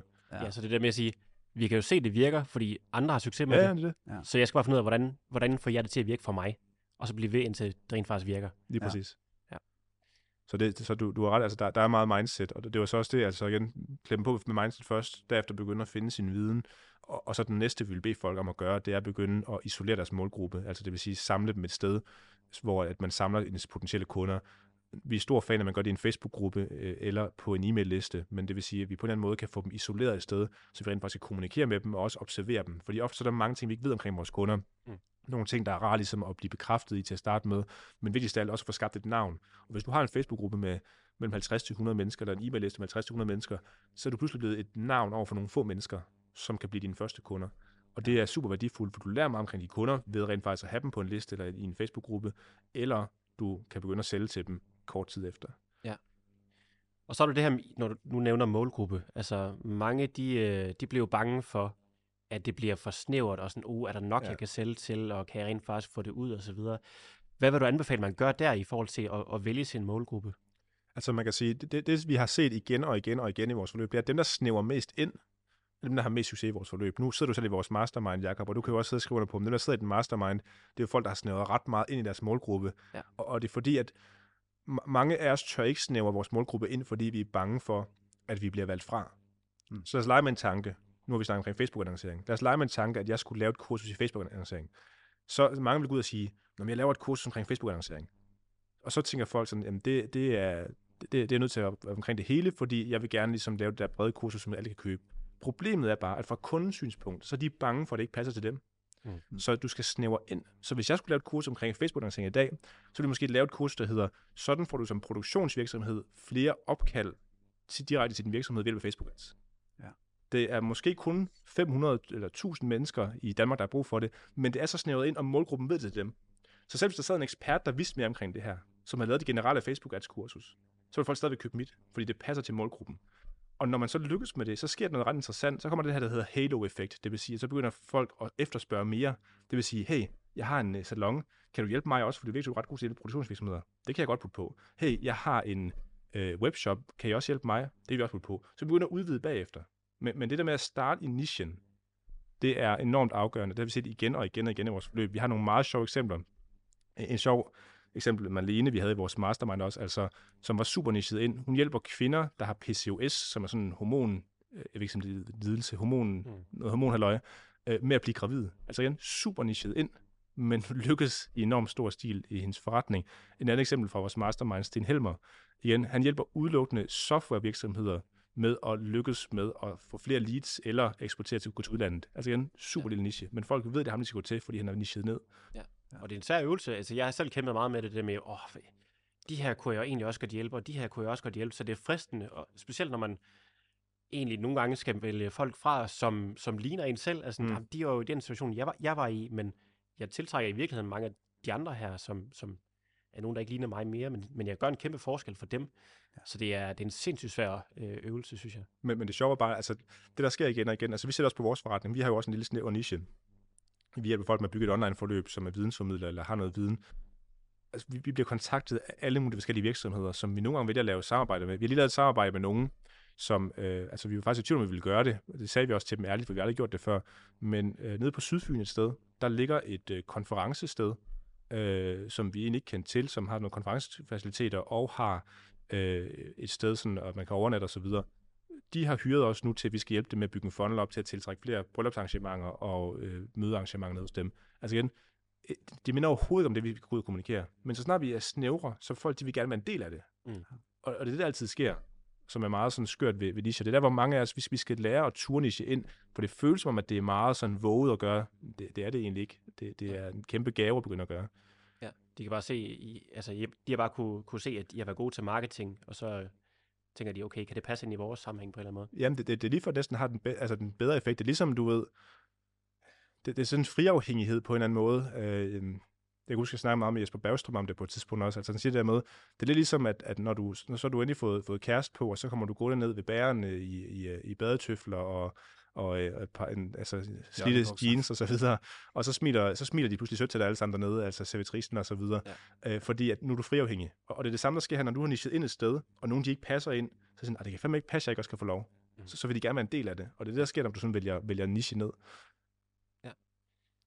I forhold til det prismæssige, altså hvor, hvorfor er det, at, at øh, du anbefaler, at man, man går high-ticket, og ikke bare sælger nogle små produkter til et par hundrede kroner, eller ja. Ja. par tusind kroner? For jeg tænker, der kommer mange til dig og siger, jeg kunne godt tænke mig at sælge det her kursus, det skal koste 2.500. Altså man kan sige, der, der, der, der er to ting i det. Den, den primære for mig, det er, at det, det jeg har oplevet, nu har jeg ser mit eget kursus, som jeg har lige nu, jeg har solgt det til 7.500, da vi startede. Det koster omkring de 30.000 nu, så vi har sådan, altså, hævet prisen undervejs. Og det, der er meget sjovt, det er egentlig, at med vores nye pris, de kunder, der køber det til 30.000, får markant bedre resultater end til 75.000, eller til, til 7.500. Og det er ikke, fordi vores kursus og strategi har ændret sig markant, Nej, det er fordi, at jo mere du betaler, jo mere committed er du til at rent faktisk finde ud af det. Så det vi opdagede, der er ret vigtigt i forhold til pris, det er, at pris det er ikke kun konkurrenceparameter. Pris det er lige så meget en del af, hvor seriøst du gerne have dine kunder tager dit materiale, og hvor meget tid du gerne have, de bruger på det. Så jo mere de betaler, jo mere tid bruger de på det, fordi deres mindset er nu, nu skal jeg tjene så mange penge hjem igen. Hvis du har prissat det til 2.000, så vil deres mindset være, hvordan kan jeg tjene 2.000 kroner hjem igen? Hvis det er 30.000, hvordan kan jeg tjene 30.000 kroner hjem igen? Det vil sige, at de tænker større lige pludselig får bedre resultater, fordi prisen er højere. Plus, der er også noget brandværdi i det. At prisen er altid lige med proportionel af, hvordan folk skal opfatte dig i markedet. Så hvis du er den billigste, vil folk aldrig tro, du er den bedste. Hvis du er den dyreste, vil folk aldrig tro, du er den dårligste. Så det vil sige, hvis du vælger at være den dyreste i markedet, så vil folk alligevel med tro, du er den bedste. Ja. Selv hvis du kun havde to års erfaring. Og der vil altid være nogen, der går efter de bedste. Så det, som jeg altid kan huske, jeg lærte af Russell Brunson i hans bøger, det han sagde altid der med, hvis du ikke har tænkt dig at være den billigste, så er der ikke nogen strategisk fordel i at være næstbilligst. Så kan du lige så vælge at være den dyreste. Ja. Ja. For der er en kæmpe strategisk fordel i at blive opfattet som den bedste i markedet. Ja. Så det er derfor, vi vælger high ticket, fordi det betyder, at dine kunder kommer til at få bedre resultater hos dig. Det betyder, at du bliver opfattet mere seriøst i markedet, og det betyder også, at du hurtigt kan få en forretning, du kan leve godt af, fordi du skal måske kun sælge 1, 2, 3 pladser i måneden, så vil du faktisk have en god forretning for dig selv. Ja, og og hvad, hvad gør det så, altså den, den måde, du så driver din forretning på? Altså har du så, jeg kan forestille mig, at det også gør, at du, man har mere tid per kunde, så fordi der er jo færre inden i forløbet, så man kan vel også hjælpe dem mere med at forbedre resultater. Det, det er jo lige præcis det, der er fedt ved det, at pludselig så, hvis nogen de spørger om noget, der er ingen skrubler i at lige at tage en ekstra opkald med dem, eller svare en mail, eller bruge lidt tid med dem, fordi de, de har også betalt en pris, hvor vi har lyst til at bruge tid på dem. Mm. Hvorimod hvis man tog en, en lav pris, så er det svært at finde tid til dem, for der er måske mange, og de har kun betalt den her pris, så kan jeg tillade mig at bruge en time sammen med dem, lige på at lære dem noget eller andet. Så, så Ja. ja. det er også det, der er fedt ved ligesom produktet, at man kan tillade sig så pludselig at bruge mere tid per kunde, fordi de har betalt en pris, der retfærdiggør det. Det er også det, jeg oplevede, da jeg kom med i dit forløb, og egentlig også var ret imponeret over. Jeg havde ikke, jeg havde ikke prøvet et forløb før, hvor der var decideret meetups og sådan ting. Nu kan jeg se, at der er flere og flere, der begynder at gøre det, ikke? Men, men, men det der med at møde andre, der laver det samme som en selv, og som er, er på rejsen, det, det betyder virkelig meget. Og det er tænker jeg heller ikke, hvis du solgte dit, øh, dit forløb til, til 7.500, at, at det så ville være en, en mulighed, at man Nej. Skulle sidde og, og holde de der events og ja. Bruge penge på det og, og så videre. Det, er- det er jo det, der er fedt ved det, og jeg tror også, der, der sker også noget, altså når man tager en høj pris, det med, at når, når jeg føler, at jeg tager en, en, en, altså en høj pris for det, altså at jeg skal tillade mig at tage en pris, hvor jeg er en af de dyre i markedet, det betyder også, at jeg, jeg skal også gøre mig mere umage omkring mit produkt. Jeg kan ikke bare filme det hurtigt nu. Igen, eksempelvis vi er ved at filme vores øh, 4.0 version af forløbet nu, det vil sige den fjerde version. Fjerde gang var jeg gået alt materialet igennem, udskiftet i det, gjort det bedre, fundet nyt osv. Og det har jeg brugt 8 måneder på. Mm. Altså fordi jeg vil have, det skal, det skal være det bedste. Jeg vil have, det skal, det skal være noget, jeg, jeg vil ikke kunne gøre det bedre, selv hvis jeg prøvede. Og, og det der med at bruge så lang tid på det, det, det er fordi, at igen, hvis jeg skal blive opfattet som en af de bedste, så er jeg sådan set selv opfattet som en af de bedste, og så er jeg gøre umage omkring tingene. Ja. Så, så der, der er virkelig meget psykologisk i at tage en høj pris på det, som bare gør det nemmere. Men det, det, er jo, det er jo også det der med over-deliver Ja. et eller andet sted, som, som ligger både i, i high-ticket og i low-ticket, eller uh, lower funnels, hvis man kan sige det sådan. Uh, et rigtig godt eksempel, det er Alex Omosi, som vi sikkert alle sammen kender. Uh, jeg ved ikke, om du kender ham nok Jo. også. Og hans bog der, for han fortæller jo, uh, hvor lang tid han har brugt på at skrive altså den sidste bog, og han bruger jo vidderligt 12 timer om dagen på at sætte sig ned og skrive en bog. Mm. Og som man siger, hvis jeg skal sidde et år og bruge 12 timer hver dag på at skrive den her bog, så er det jeg gør. Fordi så bliver den her bog perfekt. Øh, og det, i går, der delte han et, øh, et Instagram-opslag, hvor at, øh, han ligger nummer 1, 1 på bestseller på Amazon med over 20.000 femstjerne reviews. Det er sådan en rimelig god indikation på, at så har man klaret det med sin bog, ikke også? Ja. Øh, og, og det er lidt det samme der. Du, du køber dig tid, fordi du tager et højere pris for produktet, og så kunderne, der ligesom kommer ind, de er egentlig med til at betale for det her, men det gør de gladeligt, for de får gode resultater. Mm. Øh, og det gør så, at du kan levere bedre til dem. Ja. Øhm, har du ikke noget øh, produkt, der ligesom kan være med til at modne potentielle fremtidige kunder? Altså, du har ikke noget lower funnel, eller... Nej, fordi altså, for, for at være altså mi- mine erfaringer, jeg ved godt, at nogen de gør det her, min, min erfaring er, at altså, de, de mennesker, der betaler en, en lav pris, det gør det ud hårdt, det her, jeg håber, at nogen bliver krænket, men de, de mennesker, der ikke vil betale, vil ikke betale prisen, det er ofte dem, der er mest bøvlet. Altså det er ofte dem, der bruger mest tid på at have support og have ekstra og vil plejes og så videre. Altså igen, hvis jeg, hvis jeg går tilbage og kigger, nu mit første koncept, Retail Vækst, som var mit, øh, mit, mit koncept, jeg lavede før jeg lavede det her, der solgte jeg jo et abonnement, jeg tror det var 500 kroner i måneden, hvor folk de købte ind, og, og så fik de adgang til en masse videomateriale og øh, sådan nogle kundetæller og alt muligt fedt og så videre. Jeg havde kunder, der skrev til mig efter en-to måneder, øh, Kasper, hvad får jeg for mine penge den her måned? Så, du har ikke engang set materialet endnu. Altså seriøst. Og, og, og det er jo fordi, de betaler ikke særlig meget, og så forventer de rigtig meget. De mennesker, der betaler 30.000 og bare betaler ved kasse 1 og kommer ind i forløbet, der er ingen bøvl. Det er bare ind og i gang, og de ved, at det er en, det er en professionel relation, vi har til hinanden, og tingene skal køre. Så, så der, der er noget i det der med at en seriøsitet. Altså igen, det er det samme også, nu fik jeg en mail i går med en, der skrev til mig, øh, Kasper, jeg vil gerne booke et møde hos jer, men jeg vil kun snakke med dig. Så sådan, altså, allerede der, så, så det bøvlet. Jeg ved allerede, det er personer, der ikke kommer til at købe, fordi dem, der allerede begynder at være bøvlet fra start af, som ikke kan indordne sig efter, at det er en professionel relation, og din forretning, der skal drives, de kommer ikke til at købe, så det er også bare at sige, glem det. Du må tage med med Kim, hvis det er, ellers så kan vi ikke rigtig gøre noget. Ja, man kan allerede mærke der, altså jeg har også en, en del af dem faktisk, Ja. og man, man kan allerede mærke, at der er noget mindset i forhold til det med, jamen, Ja. hvordan driver man en forretning, der Ja. ikke er på plads, så de formentlig ikke vil få resultater alligevel. Det er det. Så det er lidt sjovt. Men, Ja. ja. og, og jeg er helt enig i det der med, at folk, der betaler mindre, de er typisk lidt mere bøvlede. Altså det virker sådan lidt mods, modsatrettet, hvad man skulle tro, ikke? Ja. Øh, men jeg har også prøvet at sælge, sælge sådan online-kurser i forhold til, til sang på min sangkanal, og der har jeg også en free trial, det er sådan et abonnement, man køber. Øh, super billigt produkt øh, med free trial, og dem, der brokker sig mest, det er dem, der kommer på en free trial og aldrig betaler noget. Ja. Det er ret vildt, at man kan tillade sig at Ja. sådan, ah, men jeg er utilfreds med sådan, "Jamen, du har ikke betalt noget, så bare Ja. afmeld dig. det er Ja. fint. Og der, der, altså, man kan sige, at jeg, jeg giver fuldstændig ret øh, på, på langt hen ad vejen, fordi det, man, man ved det jo godt. Altså, det, er jo, det, det hænger bare sammen på en eller anden mærkelig måde. Men igen, hvis man så laver noget low-tech, altså minikursus af en eller anden art, hvis man så laver det så tilpas billigt og overdeliver Mm. til max, så tror jeg, at man faktisk godt kan undgå det der. Fordi så kan man sige, så kan du sgu ikke rigtig tælle, at der er brugt dig. Det kan godt være, der vil, der vil altid være nogen. Der vil der, altid være nogen. der vil altid Ja. være nogen. Men så kan man sige, okay, du har betalt det her for det, og så må man simpelthen bare være kold. Og så sige, jamen prøv at høre, du har givet X øh, for det her, og det har, øh, så det, det er det tilsvarende McDonald's-menu. Og du har fået al den her viden. Ja. Jeg, jeg, jeg kan give dig mere. Jeg er super, hvad hedder det, træt af, at du er utilfreds med det, men, men du bliver nødt til at se det fra det her perspektiv. Og der bliver man også bare nødt til, ligesom du er på high ticket, kan man sige, og skubber dem væk, som ikke har det mindset, så bliver man også bare nødt til at skubbe dem væk. Og sige, prøv høre, jeg ved, mit produkt til den pris er i orden. Øh, og så kan det godt være, at man kommer til at, at få en dårlig anmeldelse, men så er det sådan, det er.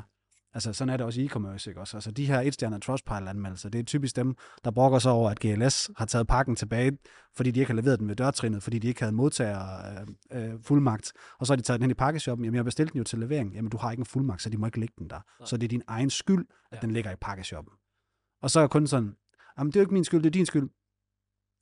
Der, du kan ikke gøre noget. Altså mindsetet er sat. Kunden har sagt, kunden har allerede inden de tager kontakt til dig, bestemt dig for, at du skal have en etstjernet. Så ikke engang det, at du hjælper dem, altså giver dem øh, incitament til at give dem en femstjerne. Det eneste, der vil give dem incitament til at give dig en femstjerne, det er, hvis du ringer til dem og siger, ah, men det beklager jeg godt nok mange gange, og du, du skal selvfølgelig ikke betale noget, du får bare dit produkt gratis. Ja. Men hvis du ikke ønsker at drive den forretning, så skal du lade være.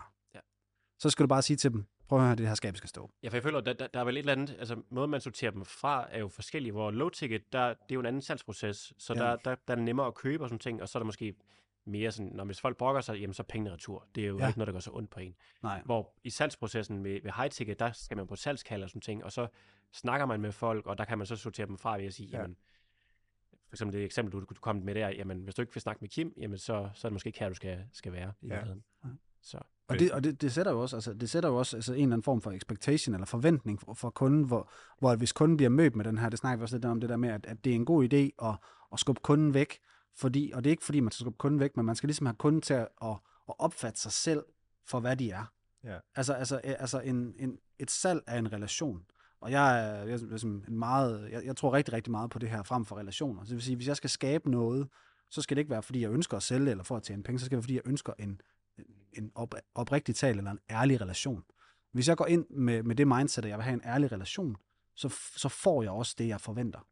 Men, hvis, men, men, men mange mennesker har bare ikke den der ærlige relation. Og øh, en, en, en lille sidegade til det her, det er for eksempel, hvis man tager familie. Jeg, jeg kan næsten ikke øh, sætte finger på en familie, inklusive min egen, som ikke har udfordringer. Altså øh, søskende og forældre imellem, og du ved, noget med familien, man ikke ser og sådan nogle ting. Og så siger folk, jamen blod er tykkere end vand. Nej, det er det ikke. I min verden er det ikke. Altså, min familie, det er min familie. Det, og det, øh, det er en relation. Det behøver sikkert at være min mor og far, eller min søster. Det er, eller mine børn for den sags skyld, når de vokser op, og måske ikke, altså, måske ikke ved mig. Så du ved godt, det lyder hårdt, men jeg skal have en ærlig relation til vedkommende. Vedkommende skal vide, hvem jeg er, og jeg skal vide, hvem de er, og jeg skal vide, at de har min ryg. Og har min far eller min mor ikke min ryg, så, så, så er det ikke min far eller min mor. Jeg er nødt til at sige det, og det er lidt hårdt. Og det kan godt være, at jeg får noget kritik for det, men, men, men det kan simpelthen ikke nytte noget, at man ikke, at man ikke, at man ikke sætter sig selv op til den relation, Mm. og, og giver sig selv 100 procent, Ja.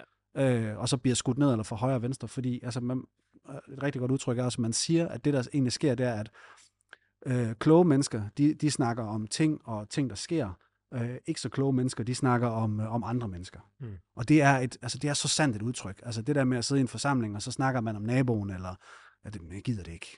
Altså det, det, er ikke, det er ikke for mig. Det, det må I gerne. Ja. Øh, altså, Ja. Så, så det er lidt det der, det, det er den der mindset-strategi der, ikke også? Jeg tror, den er, Ja. jeg tror det, det, man har i privaten, det tror jeg, det er lige så vigtigt, at det afspejler sig over i sin, i sin forretning. Ja. Men, men det, det er rigtigt. Altså, man kan sige, det, det er jo også det, der, gør, der er forskellen på, man kan sige. Altså, jeg tror, den eneste årsag til, at jeg vil vælge altså low ticket frem for high ticket, det er jo fordi, man, man vil undgå altså lad os sige salgskalder, og det er jo det, man kan, man kan drukne i, det ved du også alt om, Jacob. Mm. Uh, altså dermed, at, at igen, der er mange salgskald, som man ligesom har hele tiden, og, og mange relationer, man skal bygge op, og man skal kunne lide det der. Altså jeg kan huske, inden jeg fik Kim ansat, hvor jeg skulle sidde med de her salgskald, jeg er introvert som person, øh, så det vil sige, at jeg får, jeg får energi af at være selv, ikke at være sammen med mennesker.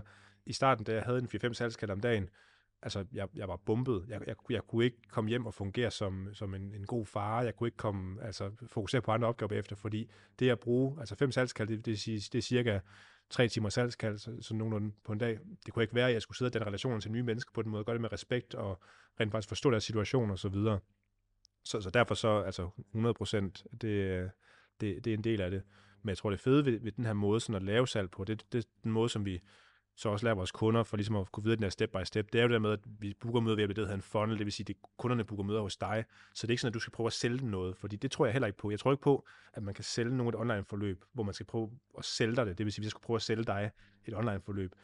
Det, det skulle jeg ikke gøre på, fordi du skal komme ind i online forløb, fordi du har lyst til at gøre det. Drivkraften ja. skal komme fra dig af, fordi det er det, der er problemet med et online forløb kontra et fysisk produkt eller andet. Det er, at hvis motivationen og drivkraften ikke kommer fra personen eller fra kunden, kommer de ikke til at få succes med det. Hvis jeg overbeviser nogen om, at de skal komme ind i forløbet, så kommer de ikke til at få succes, fordi så skal jeg også overbevise mig om at gå videre til modul nummer to og modul nummer tre, og det er ikke sådan, det skal fungere. Det skal sige, de har lyst til rent faktisk at få det output, der kommer ud af den viden, de får. Ja, de skal have drivet til ja. ligesom selv at, at komme videre i processen. Lige præcis. Ja, det er den, det er den der opfattede værdi, Ja. Altså, altså, eller på engelsk, perceived value, ikke også? Altså, når, når, når, når du sælger noget til 30.000 kroner, så opfatter man det som værende have en høj værdi, grundet ja. prisen. Og igen, hvis du sælger noget til 200 kroner, så opfatter man det som at have en lav pris og en lav værdi. Ja. Mm. Ikke, ikke ens betydende med, det er det, men det er som man opfatter det, fordi vi er mentalt wild på den måde. Ja. Ja. Og det er det også, altså, ja. Og hvordan, øh, nu snakker jeg lidt om, om funnel, altså hvis vi nu skal give øh, seerne og lytterne noget mere eksekverbart, altså nu har vi snakket om, hvordan man ligesom laver noget research, kommer frem til sit produkt, og at vi skal sætte en, en højere pris, så vi får nogle andre typer kunder og får mere tid til dem osv. Hvordan gør vi så i forhold til at få booket de her møder? Altså hvad... Ja. Så man kan sige, det, det ord, som jeg, jeg elsker, altså jeg elsker øh, begrebet funnel. Altså funnel betyder jo trakt, og, og det vil sige, det er en måde ligesom at tiltrække kunder på, som alle virksomheder i princippet skal gøre. Øh, nu var jeg over at besøge øh, ClickFunnels, som er det software, vi bruger. Øh, deres konference i USA her for et par måneder siden, hvor vi også vandt vores øh, Two Comma Club Award, som betyder, at vi er rigtig dygtige til at, at booke møder ved hjælp af de her øh, funnels, hvor vi så er blevet den, jeg tror, vi er den tredje dansker nogensinde, der har, der har vundet den award. Og, og det, der er ret fedt ved, ved funnels, det er, en funnel er en trakt, hvor folk bliver tiltrukket til din virksomhed. Så lad os lave et eksempel på en fysisk butik eksempelvis. Hvis jeg skulle ud og handle i Baby Sam, så Baby Sam er typisk indrettet som en webshop i dag. Det vil sige, at der går man ind i butikken, og så skal man finde frem til varer, man har brug for. Det vil sige, at hvis jeg skal bruge sutteflasker, så må jeg gå rundt og lede ind i butikken til at finde sutteflaskerne, gå op til kassen og købe. Lad os lege med tanken, vi indrettede Baby Sam som en funnel i stedet for. Så vil det svare til, at der stod en person ude foran butikken og spurgte dig, når du kommer ind til butikken, hvad har du brug for? Og nu så svarer jeg, jeg har brug for sutteflasker. Så har han allerede designet en rejse for dig, du skal igennem i butikken. Det vil sige, okay, jamen sutteflaskerne, det er herover. Jeg anbefaler, du køber den her. Okay, det vil jeg gerne. Okay, siden du har brug for sutteflasker, har du også brug for en mælkevarmer så? Jamen, det har jeg faktisk også. Okay, så skal du herover. Men siden du har brug for en mælkevarmer, så er det nok noget med, at barnet øh, sover op ved jer på nuværende tidspunkt. Har du også brug for noget nyt sengetøj til barnet? Ja, det har jeg også. Og så er rejsen designet på forhånd som en trakt i butikken. Det vil sige, at der er en prædefineret rejse på, hvor du skal hen. Og, og det samme kan gøre sig gældende med eksempelvis et kundemøde. Det vil sige, mange af os kender øh, vores øh, tur ud i Elgiganten, hvor det egentlig er ret fedt, at man går hen til den afdeling, hvor man har brug for noget. Det vil sige, man går til computer, så trækker man et nummer, venter på ens tur, så bliver man rådgivet af en sælger, og så køber man det, som sælger rådgiver til. Det er det samme, en funnel-princippet er online. Og den mest effektive måde at bruge det på, som er det, vi gør, det er at bruge det ved hjælp af et webinar. Det vil sige, typisk så er det en side, man kommer ind på, hvor man har noget viden, man gerne vil give ud gratis. Man skal give sin e-mailadresse for at få adgang til webinaret. Det her webinar lærer en person nogle principper eller nogle ting omkring øh, ens øh, niche og ens område, og nogle af de mennesker, der sætter webinar, vil booke et møde bagefter. Og det er sådan den, den helt stringente måde, vi kører det på i dag. Der er også mange andre typer af funnels. Der er Facebook-gruppe funnels og event funnels og alt muligt, man kan køre med, men, men den mest brugte, som nok alle kender, det er den der webinar funnel. Så når du sætter webinar på en Facebook-annonce eller andet, så er det typisk fordi, at de ved, at 5 til 10 % til måske 2-3% af dem, der ser webinarer, de booker en samtale bagefter, og det tjener de penge på. Ja. Og altså, den, det her webinar, altså mange de kunne måske sådan tænke, "Nå, men jeg har da set sådan nogle webinarer før, jeg går da bare ud og laver et, et ja. selv. Altså, er der nogle ting, man skal være opmærksom på, når man laver sådan en webinar? Ja, altså man kan sige, det er en, det er en kæmpe videnskab med webinar, øh, og, og sidde og nørde i. Det ved du også øh, alt om, øh, Jacob. Det er også Det derfor, sige. spørgsmål, tænker jeg. Øh, altså, der, der er virkelig meget i det, og, og det er jo sådan noget, når, når jeg også er på konferencer over i USA og sådan noget, det, er jo- det er jo det her, som næsten halvdelen af talerne handler om. Det handler om, hvordan man rent faktisk skal formidle sit content på en måde, så folk rent faktisk får lyst til at booke en samtale eller købe produkter osv. Og det er en, det er en, en kæmpe videnskab. Man kan sige, der, der er nogle forskellige ting, vi sådan går igennem i, i, i vores, og nu vil jeg prøve at jeg kan forklare det, uden det bliver for, for teknisk. Men, men eksempelvis, så, så har vi øh, en, en meget vigtig del af et webinar, er typisk, at man fortæller en historie, som kunden kan resonere med. Det vil sige, at man fortæller sin egen historie omkring, hvor man selv lærte de her ting, som man gerne vil lære kunden. Og, og kan man gøre det på en måde, hvor kunden begynder at bonde med dig og begynder at forstå dig osv., så så er der en kæmpe chance for, at de booker en samtale. Fordi det, vi har opdaget i webinarer og præsentationer generelt, det er, at folk de booker ikke et møde hos dig, fordi du siger noget klogt. Folk de booker et møde, fordi de kan spejle sig i det. Jeg forstår Jakob, den måde han tænker på, og jeg vil gerne igennem den samme rejse, som han har været i forhold til at kunne rejse jorden rundt, mens han kan tjene penge på YouTube eller andet. Ikke? Så det vil sige, der, der er noget, noget man, man kan spejle sig i, som man gerne vil. Det er mest af alt derfor, folk de booker et møde. Så selvfølgelig skal du sige noget klogt, men det vigtige er, at der er en relation til personen, og man kan forstå den person, man, man sidder og ser webinaret med. Så den største fejl, mange laver på webinar, det er, at mange tænker, ah, folk gider ikke høre om mig, jeg skal bare direkte til det her content. Nej, folk de skal have din rejse serveret på en måde, hvor de føler, de får værdi. Fordi det gør, at de rent faktisk begynder at booke møder med dig. Ja. Så det er en af tingene. Igen, der er mange ting, men det er en af tingene eksempelvis. Man kan stadigvæk godt få kommentarer med, med folk, der er sådan, du bruger så lang tid på din historie, men ja. altså, ja, dem skal man bare lade med lytte til. Men det, men det er jo folk, der ikke resonerer med din historie. Det er, jo, det, er jo, altså, det er jo bare fair, fordi der er nogen, der ikke resonerer med din historie. Der er også andre, Ja. der sidder og tænker, fuck, hvor er det fedt, hvor han kunne det der, og du ved. Ja. Så, så ja, Ja, det er, en, det, er en, det er en øh, fed følelse, det du sikkert også oplevet det der med, når folk kommer på et kald, og virkelig bare sådan, den der historie, du fortalte, og det er faktisk også det, jeg oplevede med, med dig, med den historie, du fortalte, altså det, det resonerede jeg sindssygt meget med, fordi jeg havde været igennem meget, meget den samme rejse med uni, og ja, det er ikke her, man skal være, og, og sådan, ja, der, Ja. ja. der er mange ting der, så det, det og specielt når man laver sådan noget konsulentforretning, så er det jo også personen, man køber ind på ja, nemlig. i sidste ende, så der, der skal jo være noget, noget, noget kemi, der fungerer der. Enig. Super. Så, og, så det de fleste gør, eller mange gør, hvis, når de starter med det her, det er jo, at de laver den fejl, at de kommer til at, at rådgive for meget. Altså simpelthen give strategien, men det er i virkeligheden ikke det, der gør, at folk ender med at tage action. Er det, er det rigtigt forstået? Ja, altså man kan sige, det, det, på, på webinaret tænker du? Eller, Ja, ja, ja præcis. Ja, så, så, så på et webinar, så det som mange kommer til, det er, de tænker, nu skal jeg lære dem så meget som muligt, mm. Så de får lyst til at ville lære mere. Og, og det der er lidt af undtagelsen i kursusverdenen, eller i forhold til hele den her selv din viden online-verden, det er altså, at smagsprøveeffekten gælder ikke. Folk tager ejerskab på viden. Det vil sige, hvis jeg lærte dig en masse ting i mit webinar, så vil du sige, ja, men det var et godt webinar, Kas- Kasper, men jeg kendte mange af tingene i forvejen. Ja. Fordi igen, husk på, vi formidler, så meget af det, vi formidler, det er faktisk noget, som folk har hørt før, har læst måske for otte år siden, og fordi du siger det, så kommer de i tanke om det. De har glemt det indtil da, men de kommer i tanke om det, fordi du har sagt det på et webinar lige pludselig. Mm. Så det, du skal på et webinar, det er, at du skal ikke lære dem en masse. Du skal få til at få dem til at forstå, hvad det kan bidrage til deres liv eller til deres verden, at de lærer den her ting. Så, så det vil sige, at du skal egentlig mere få dem til at ændre det, vi kalder for frame. Der er en bog, der hedder uh, Pitch Anything. Fantastisk bog, som jeg synes, alle burde, burde læse, der arbejder med salg og præsentationer. Men den handler omkring framing. Det vil sige, at når, når vi kigger på en ting, når vi kigger på øh, en Red Bull øh, alle sammen, så ser vi den fra forskellige vinkler. Det vil sige, jeg, jeg sidder så her og siger, at den smager fantastisk, og den er god, og den er, den er rar at drikke, og den giver energi. Og den anden står her og siger, at nah, det, der er nogle syntetiske stoffer i, og det fungerer ikke, osv. Der er to forskellige frames på den samme ting. Mm. Og det, det handler om i en præsentation, det er at få kunden til at forstå din frame af tingene. Fordi forstår de den samme frame, som du egentlig har, så vil de begynde at sige, okay, det er derfor, det er værdifuldt, det her. Ja. Så hele webinaret handler ikke om at lære dem omkring den her ting. Det handler om at få dem til at indse, at de skal se tingene fra din side af. Ja. Når de ser tingene på samme måde, så er det, at de er klar til at booke et møde, for så forstår de, hvor de skal lære den her ting, der er Ja. i midten. Så dem, der ligesom booker mødet i sidste ende, det er dem, der ud fra den, den frame, du giver dem, kan se sig selv i den måde at gøre det på. Ja. Der, Ja. der er altid nogen, der enig. Der, der er nogen frame, du ikke Ja. kan bryde. Så, så nogen vil have en frame, der er så stærk, at du kan ikke bryde den, og de kommer ikke til at booke et kald, og kommer ikke til at synes, det er et godt webinar eller andet. Men der er andre, der vil så sige, okay, det kan jeg godt se, og det giver mening, og det burde jeg have set før. Og det er vel også en del af, altså, det er vel også det, der er meningen, at vi ligesom får sorteret dem fra, som heller ikke er meningen, vi skal arbejde sammen med, fordi Ja. dem skal vi jo heller ikke bruge tid på, når de bare ser webinaret. Vi har ikke haft et møde med dem endnu. Det, det, altså det, det er 100% mening, og man kan sige, det er så også det, man kan sige, der, der er måske et lidt hårdt i, øh, i, i den her branche, hvis vi endelig skal pege på én ting. Det er det der med, at, at når vi laver webinarer, og når vi laver præsentationer og sælger vores viden, så er det vores ansigt og vores billede, der er udad til. Mm. Og, og, der er altid nogen, der ikke vil kunne lide os, og som ikke synes, vores historie er god, eller som synes, vi er selvfede, eller synes alt muligt andet. Ikke? Ja. Og, og, og, det er typisk dem, der også er gode til at skrive på, øh, på Facebook-annoncer og så videre. Men, men det er meningen igen, fordi der, der vil altid være nogen, der bliver sorteret fra, nogen, der ikke passer ind, nogen, der havde troet, det var noget andet og så videre. Mm. Og, og det er bare en del af at ligesom sætte sit uh, ansigt ud og, og være et brand. Ja. ja. Og hvad så, der er jo, jeg tænker, hvis det kun er de her 2, 5, 10 procent max, der begynder at ligesom tage action og, og booker en samtale efter, efter det webinar, hvad, hvad gør man så med resten? Altså, ja. er der noget, man ligesom følger op på dem, så, de rent, så man får flere igennem, eller hvad, hvad gør man der? Ja, altså man kan sige, mange af dem, der så rent faktisk kommer ind til webinaret, de giver deres e-mailadresse for at se webinaret. Og, og igen, lad os sige, at cirka 5% af dem, der ser webinar, de bruger en samtale. Så har du 95% tilbage, som stadigvæk er på din e-mail-liste.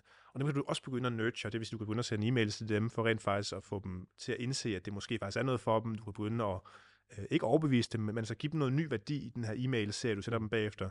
Vi har eksempelvis en e-mail-serie på, jeg tror den er på 28 mails, som de modtager efterfølgende, hvor vi giver dem værdi i hver eneste mail, og så nogle få mails, der opfordrer vi til en ny samtale. Og den, jeg tror også, vi bruger måske 50% af vores samtaler kommer fra det e-mail flow, altså ret mange i hvert fald. Ja. Fordi at, igen, mange de var ikke klar til at booke ud på webinaret. Der er jo mange, der ser webinaret og siger, at det giver mening det her, men det skal ikke være lige nu, eller der er lige noget andet først, eller jeg skal lige undersøge nogle, nogle andre, der gør det samme. Så husk på, at der kan være mange årsager til, at de ikke booker samtalen. Det er ikke kun fordi, de siger, at jeg kan ikke lide dig.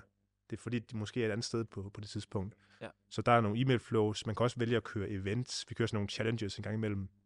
Nu har vi et event her i næste uge også, mens vi optager det her, hvor vi igen vi kører et event, hvor vi har cirka 450-500 mennesker med som, øh, som igen er med på et event, og så underviser vi dem igen der, og så er en procent af dem, der også bliver til kunder hos os. Så det, ja. det er ligesom at finde nogle nye måder at formidle det samme indhold igen til dem bagefter. Ja.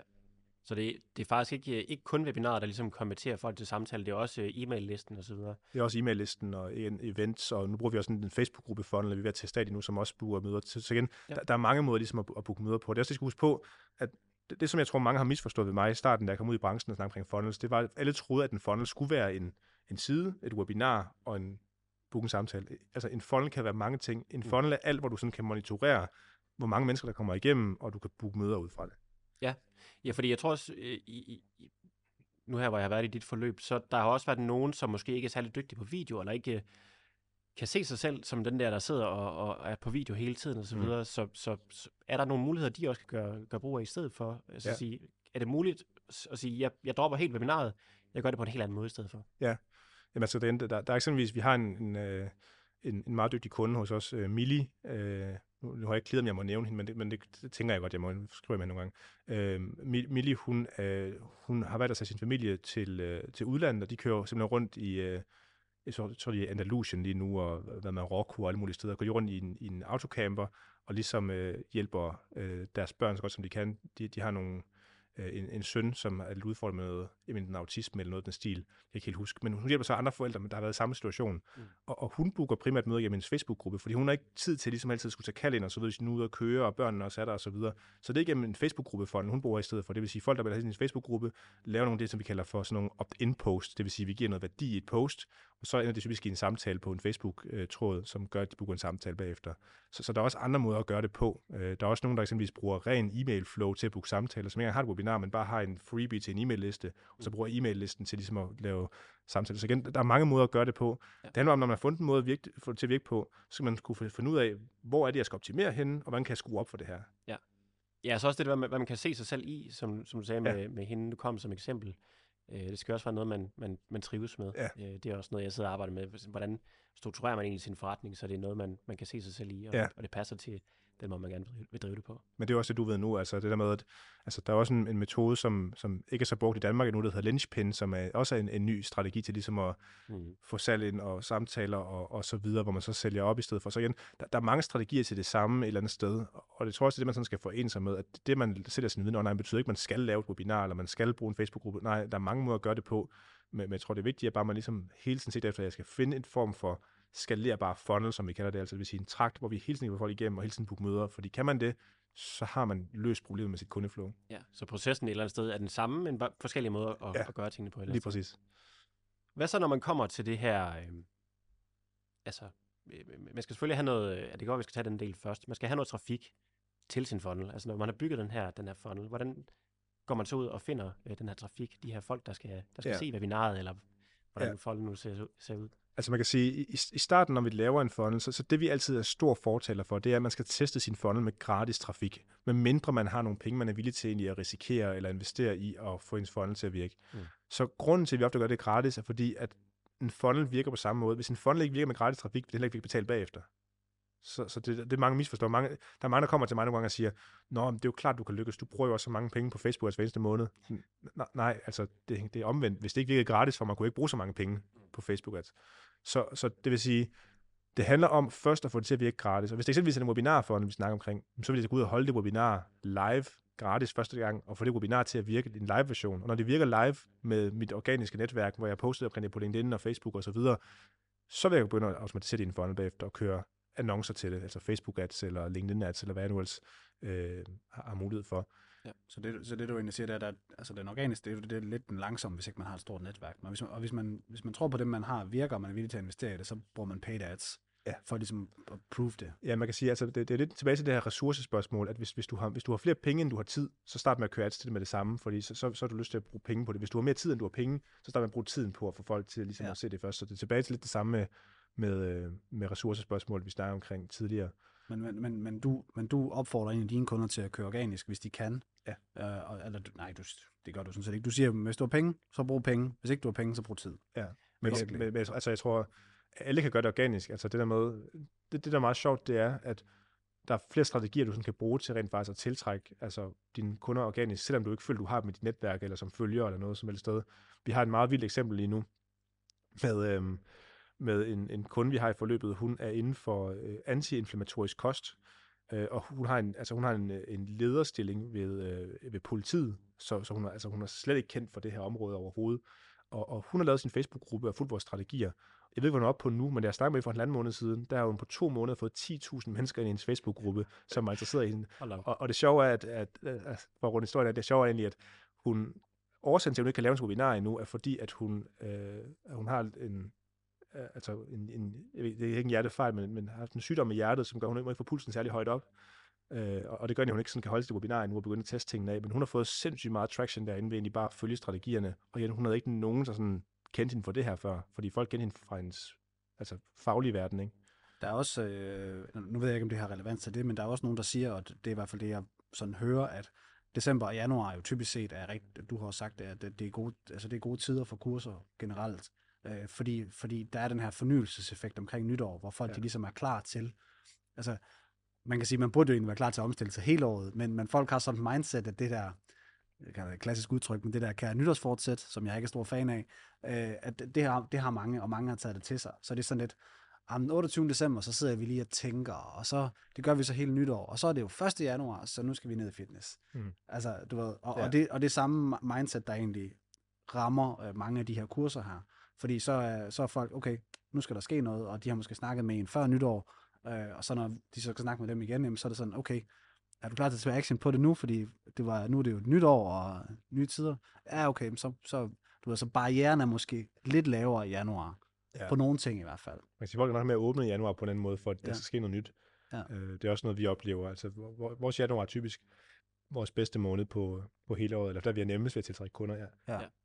Det, det oplever jeg også helt klart. Ja. Som i, i december, der er folk sådan, ja, men jeg skal lige, jeg skal lige se ja. for noget familie, vi, skal, vi har lige 117 ting, vi skal, og julefrokost, og så næste år, der, ja. der går vi i gang. Og man er sådan, ja, kom nu, det er virkelig dårligt mindset, men okay. Ja. ja. Øh, men, men ja, hvis man nu tænker, jeg kunne egentlig godt tænke mig at bruge nogle penge på, på annoncering, altså hvad vil du anbefale, at man minimum skal ud og bruge, for at man gør sig i, i uh, altså hvor er skillevejen fra, at man gør organisk, til at man så Ja, men altså, penge på... altså man kan sige, man, man skal jo egentlig bare holde øje med sit spændt, altså på den måde. Så, så lad os lege med tanken, at vi først har solgt nogle forløb organisk. Altså det vil sige, nu har jeg solgt de første to pladser måske. Jeg, jeg har omsat for, lad os bare sige, at vi har omsat for 25.000 eller noget stil, fordi vores forløb koster 12,5. Men så har vi de første penge. Så, så vil jeg starte med at sige, okay, hvad, hvad er jeg villig til at risikere de 25.000 kroner? For de er ikke mine nu. Det er nogen, jeg har omsat for i forretningen. Hvad ja. er jeg villig til at risikere de 25.000 kroner i at få det her til at virke i næste måned? Og så vil jeg måske sige, så er det sådan noget 5.000, jeg vil bruge, eller noget den stil. Så jeg vil sådan tænke på det sådan fra et forretningsmæssigt perspektiv. Hvad, hvad, vil jeg, hvad vil jeg bytte af det, jeg har fået ind, for at få noget mere ind, for, for at risikere? Så kan det være, at det kommer til at virke for mig. Så har jeg lavet en investering på 5.000 kroner for nogle penge, flere penge ind, så er det en god investering. Det kan også være, at det ikke virkede. Men så har jeg taget en kalkuleret investering af de penge, jeg rent faktisk har tjent. Så må jeg finde ud af, hvad jeg skal justere på eller andet. Ja. Hvis jeg vælger at gøre det bare til at starte med, uden at have omsat for noget overhovedet, så vil jeg måske starte med at bruge sådan noget, eller 3.000 kroner i måneden, 2.500 kroner i måneden. Så et lavt budget, få det til at virke, når det virker, så begynder at skrue op. Ja. Fordi igen, så snart man får pengene mere end, vi plejer at sige mere end fire gange igen, så skal man skrue op for sit, sit, sit spend. Hvis Ja. du ikke får pengene mere end fire gange igen, skal du fikse din Facebook ads eller din funnel, og få den til at virke bedre. Sådan og det er ROAS- det jo faktisk fire, eller hvad? Ja, Ja. ja. fire Oh. altid. Okay. Det var også lige præcis øh, det, jeg øh, gjorde, da jeg startede, fordi jeg, man kan sige, jeg havde en forretning i forvejen, som, som tjente til min løn og så videre, og også noget, der giver en masse frihed, så jeg var sådan, okay, vi skal bare have det her til at virke, så vi skal ud og teste det og have data hurtigt. Øh, så jeg valgte også bare at bruge, sige, okay, men 3.000 kroner om måneden, det, øh, hvis de ryger ud i, i skraldespanden, så, er det, så går det nok. Øh, så har jeg i hvert fald fået noget data og fundet ud af, at det virker ikke, og fundet ud af det hurtigt. Og så kan jeg gå tilbage og fikse det, og så prøve igen. Øh, så det var, det var egentlig den, den metode, jeg brugte. Ja. Øh, så der skal man selvfølgelig også op med sig selv igen. Har man mest tid, eller har man flest penge? Lige præcis. Og hvad så, når man så, øh, så får man noget trafik igennem, og så begynder man at få sin funnel til at virke, får de første samtaler. Hvad gør man så med de samtaler? For jeg kan huske, da jeg startede med, og det var faktisk inden jeg kom ind i... Ja, prøv lige at fortælle en historie, Jacob. Det er en god historie. Ja, øh, det er det faktisk. Øh, det, og det er igen tilbage til det der med, at øh, jeg altid har været god til at spare, og være sådan, ah, hvis jeg nu kan gøre det selv, så, øh, så, så gør jeg sgu det. Det er jeg så blevet bedre til at, at kontrollere efterfølgende. Øh, også efter jeg har investeret i, i dit, kan man sige.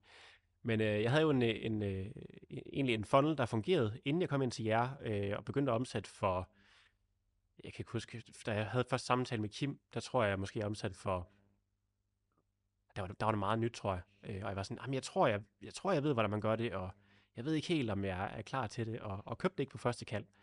Øh, det fortryder jeg så en lille smule nu, fordi jeg tror, jeg kunne være, det kunne være gået noget, noget hurtigt, hvis jeg bare var, havde eksekveret for- med det samme. Men øh, jeg tror, jeg kom tilbage en 3-4 måneder efter, eller sådan noget. Ja.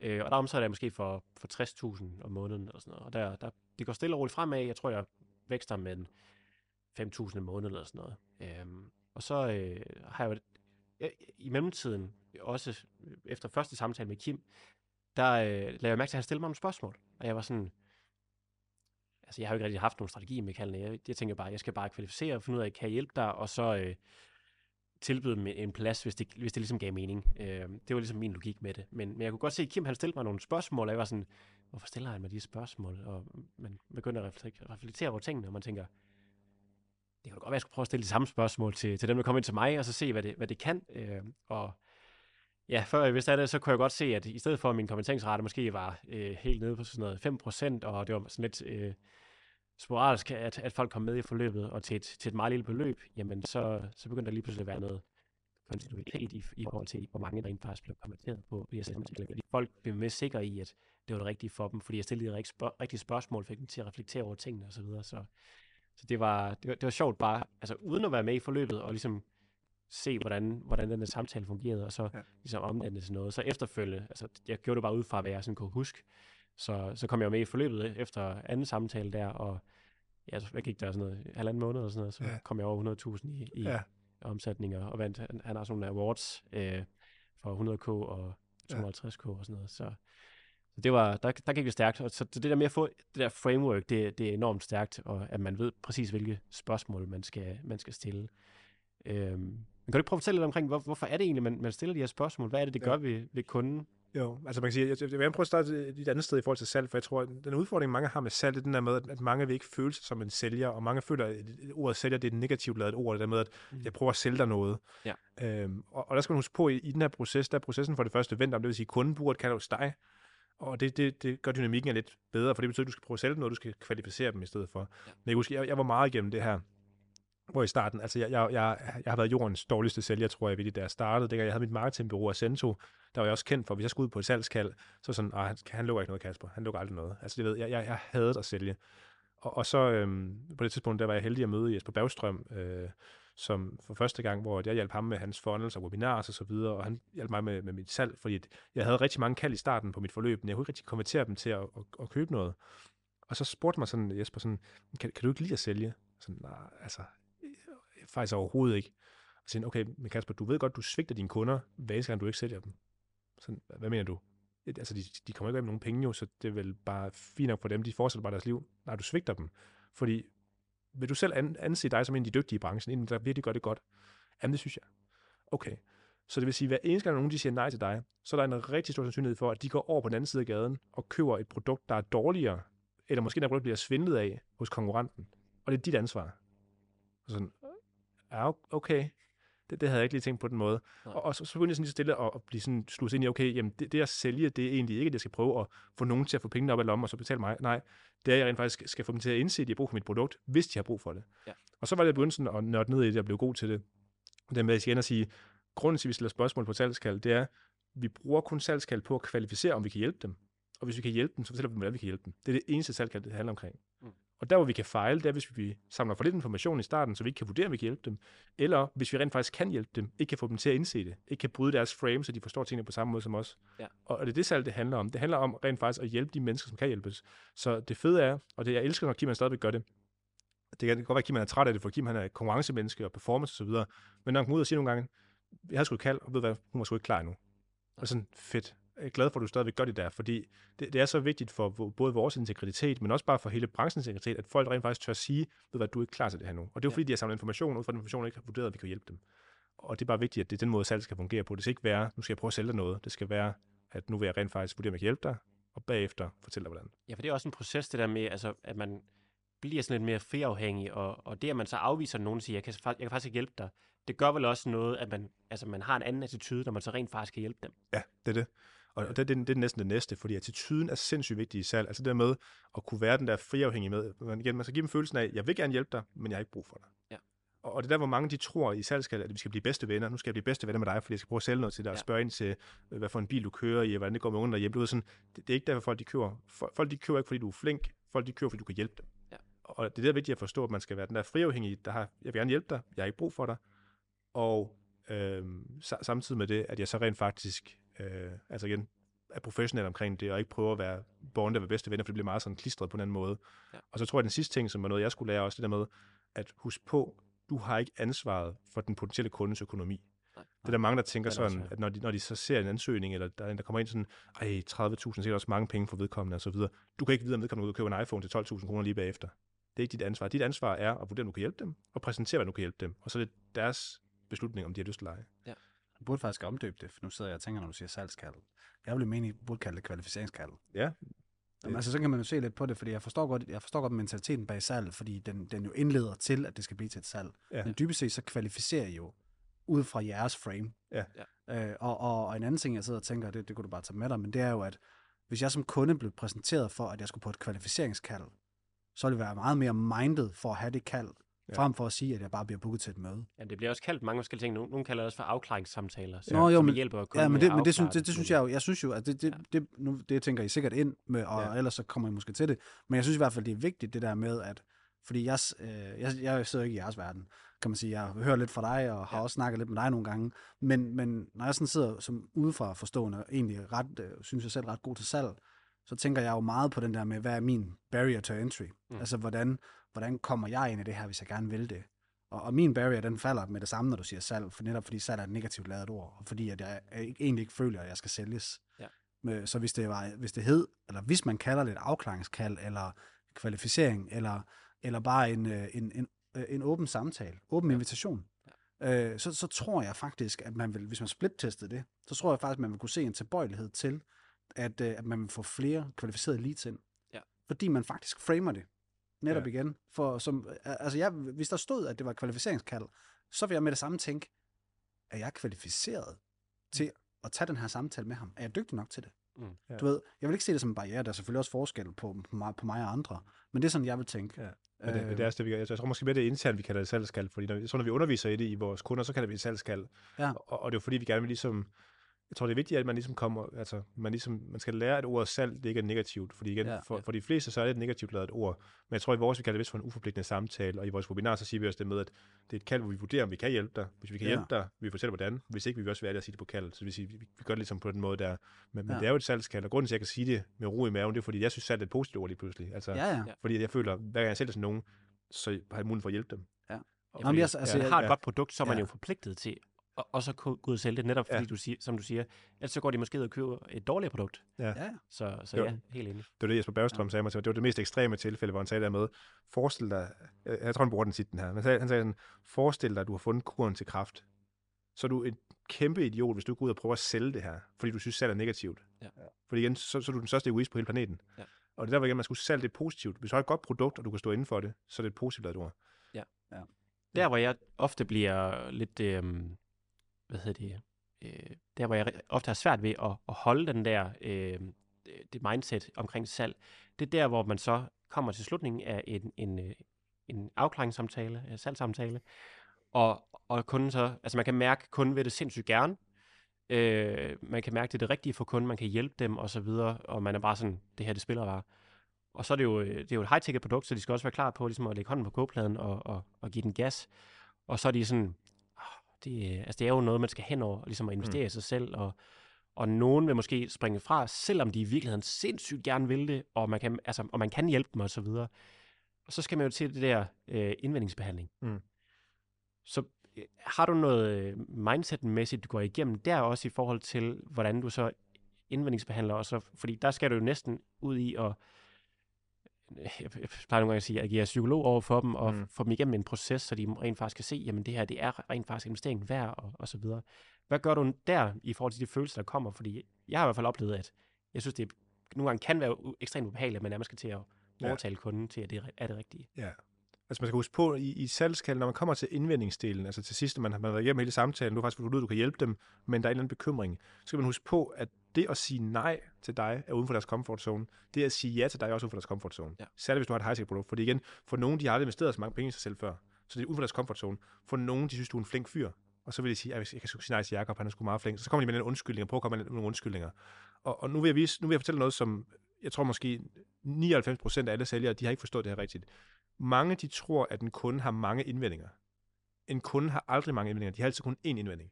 Så mange de tror, at når man kommer til indvendingsdelen, skal man begynde at slice alle indvendinger ned. Hvis, hvis du gør det, så fejler du i salget. Mm. Så det, der sker efterfølgende, det er, at du skal finde ud af, hvad er den ene ting, der holder dem tilbage. For der er altid kun én ting. Og hvis du begynder at behandle den forkerte ting som en indvending, så taber du salget. Så det, man oplever ved mange, det er, at mange de begynder at brokke sig på det tidspunkt, men det er ikke en indvending. Så eksempelvis, så er der mange, der finder på at sige til sidst, øh, øh, jamen, det, det, det, det vil jeg sgu gerne, men det er mange penge. Det er ikke er en indvending. Det går, de brokker sig. Ligesom når min far kørte ned og tanker benzin i coronatiden, og så han sagde, puh, benzin er dyrt. Han tanker den alligevel, ja. fordi han er nødt til at have det. Så, så det, du skal finde ud af hele tiden, det er, om det er en indvending eller ej. Så, så måden, du gør det på, nu skal jeg kan huske vores, vi har sådan en six steps framework, det er jo Kim, der sidder med salg normalt, men, men, men det du altid gør, det er, når der kommer en indvending, eller noget, du måske tror, der kan være en indvending, det kan være, at siger, åh, oh, det er mange penge. Så skal du for det første anerkende det. Og det, det er der aldrig nogensinde nogen, der gør. Hver eneste gang nogen de, de siger, at det er mange penge, så vil den, de fleste vil prøve at overbevise om, at det ikke er mange penge. Ja. Skal bare anerkende det. Bare sige, ja, det er mange penge. Jeg har selv sat prisen så højt. Og så er de sådan, okay, ja, nå fedt. For nu er vi på samme side lige pludselig. Nu ser jeg tingene på, samme, på samme måde. Der er ikke nogen, der er ikke nogen konflikt. Undskyld, jeg lige afbryder. Ja. Uh, kender I den der med, uh, med, at der kun er plads til... Uh, altså, hvis en person er sur, så er der kun plads til en i den sure båd. Ja. Ja, og det er jo faktisk lidt det samme princip ja. her, at, at du skal over i deres båd. Ja, det er det. Uh, for, fordi så kan de ikke gøre noget mod det. Så, så, hvis, så hvis kunden er mega sur, ja. så vil jeg sige, at jeg jeg er fandme også rasende, altså, ja. fordi det, det, det er bare ikke okay. Ja. Du ved, så er du lige pludselig på samme side med dem, og så kan de ikke ja. tillade sig at være sur. Ja. Nej. Så, så ja, undskyld. Men, men, det, men det, altså, det, ja. det, det, det, det, handler om. Det handler om at ligesom, se ting på samme måde. Ja. Og så kan vi begynde at så validere, nu skal vi finde ud af, er det her rent faktisk en indvending? Og så kan vi så spørge dem, okay, super, men, men bare lige til at forstå det, det at du synes, det er mange penge, er det noget, der afholder dig fra, at vi laver et samarbejde? Og så nogle gange vil de sige, ja, så har du sandsynligvis fundet den her indvending. Hvis de siger nej, så er det noget andet. Ja. Og ofte så vil de faktisk sige nej på det tidspunkt. Nej, det er det faktisk ikke. Okay. Er der så andet afhold for, vi starter i dag? Og så kan de komme med en ny ting, og så kan du gøre det samme igen. Så, så siger jeg pludselig, at det er fordi timing er lidt dårlig. Ja, timing er altid dårlig. Jeg kender det godt. Men er det noget, der afholder dig fra, at vi rent faktisk laver et samarbejde? Sådan, ja, det er det faktisk. Okay, nu begynder vi fat noget. Så kan vi validere det. Så hvis vi kan finde en løsning på timing i dag, er du så villig til, at vi går videre og laver et samarbejde i dag? Sådan, øh, nej. Okay, så er det noget andet i stedet. Så skal vi tilbage igen. Mm. Så det vi gør hele tiden, vi, vi skal finde frem til indvindingen, vi skal validere det rent faktisk af den.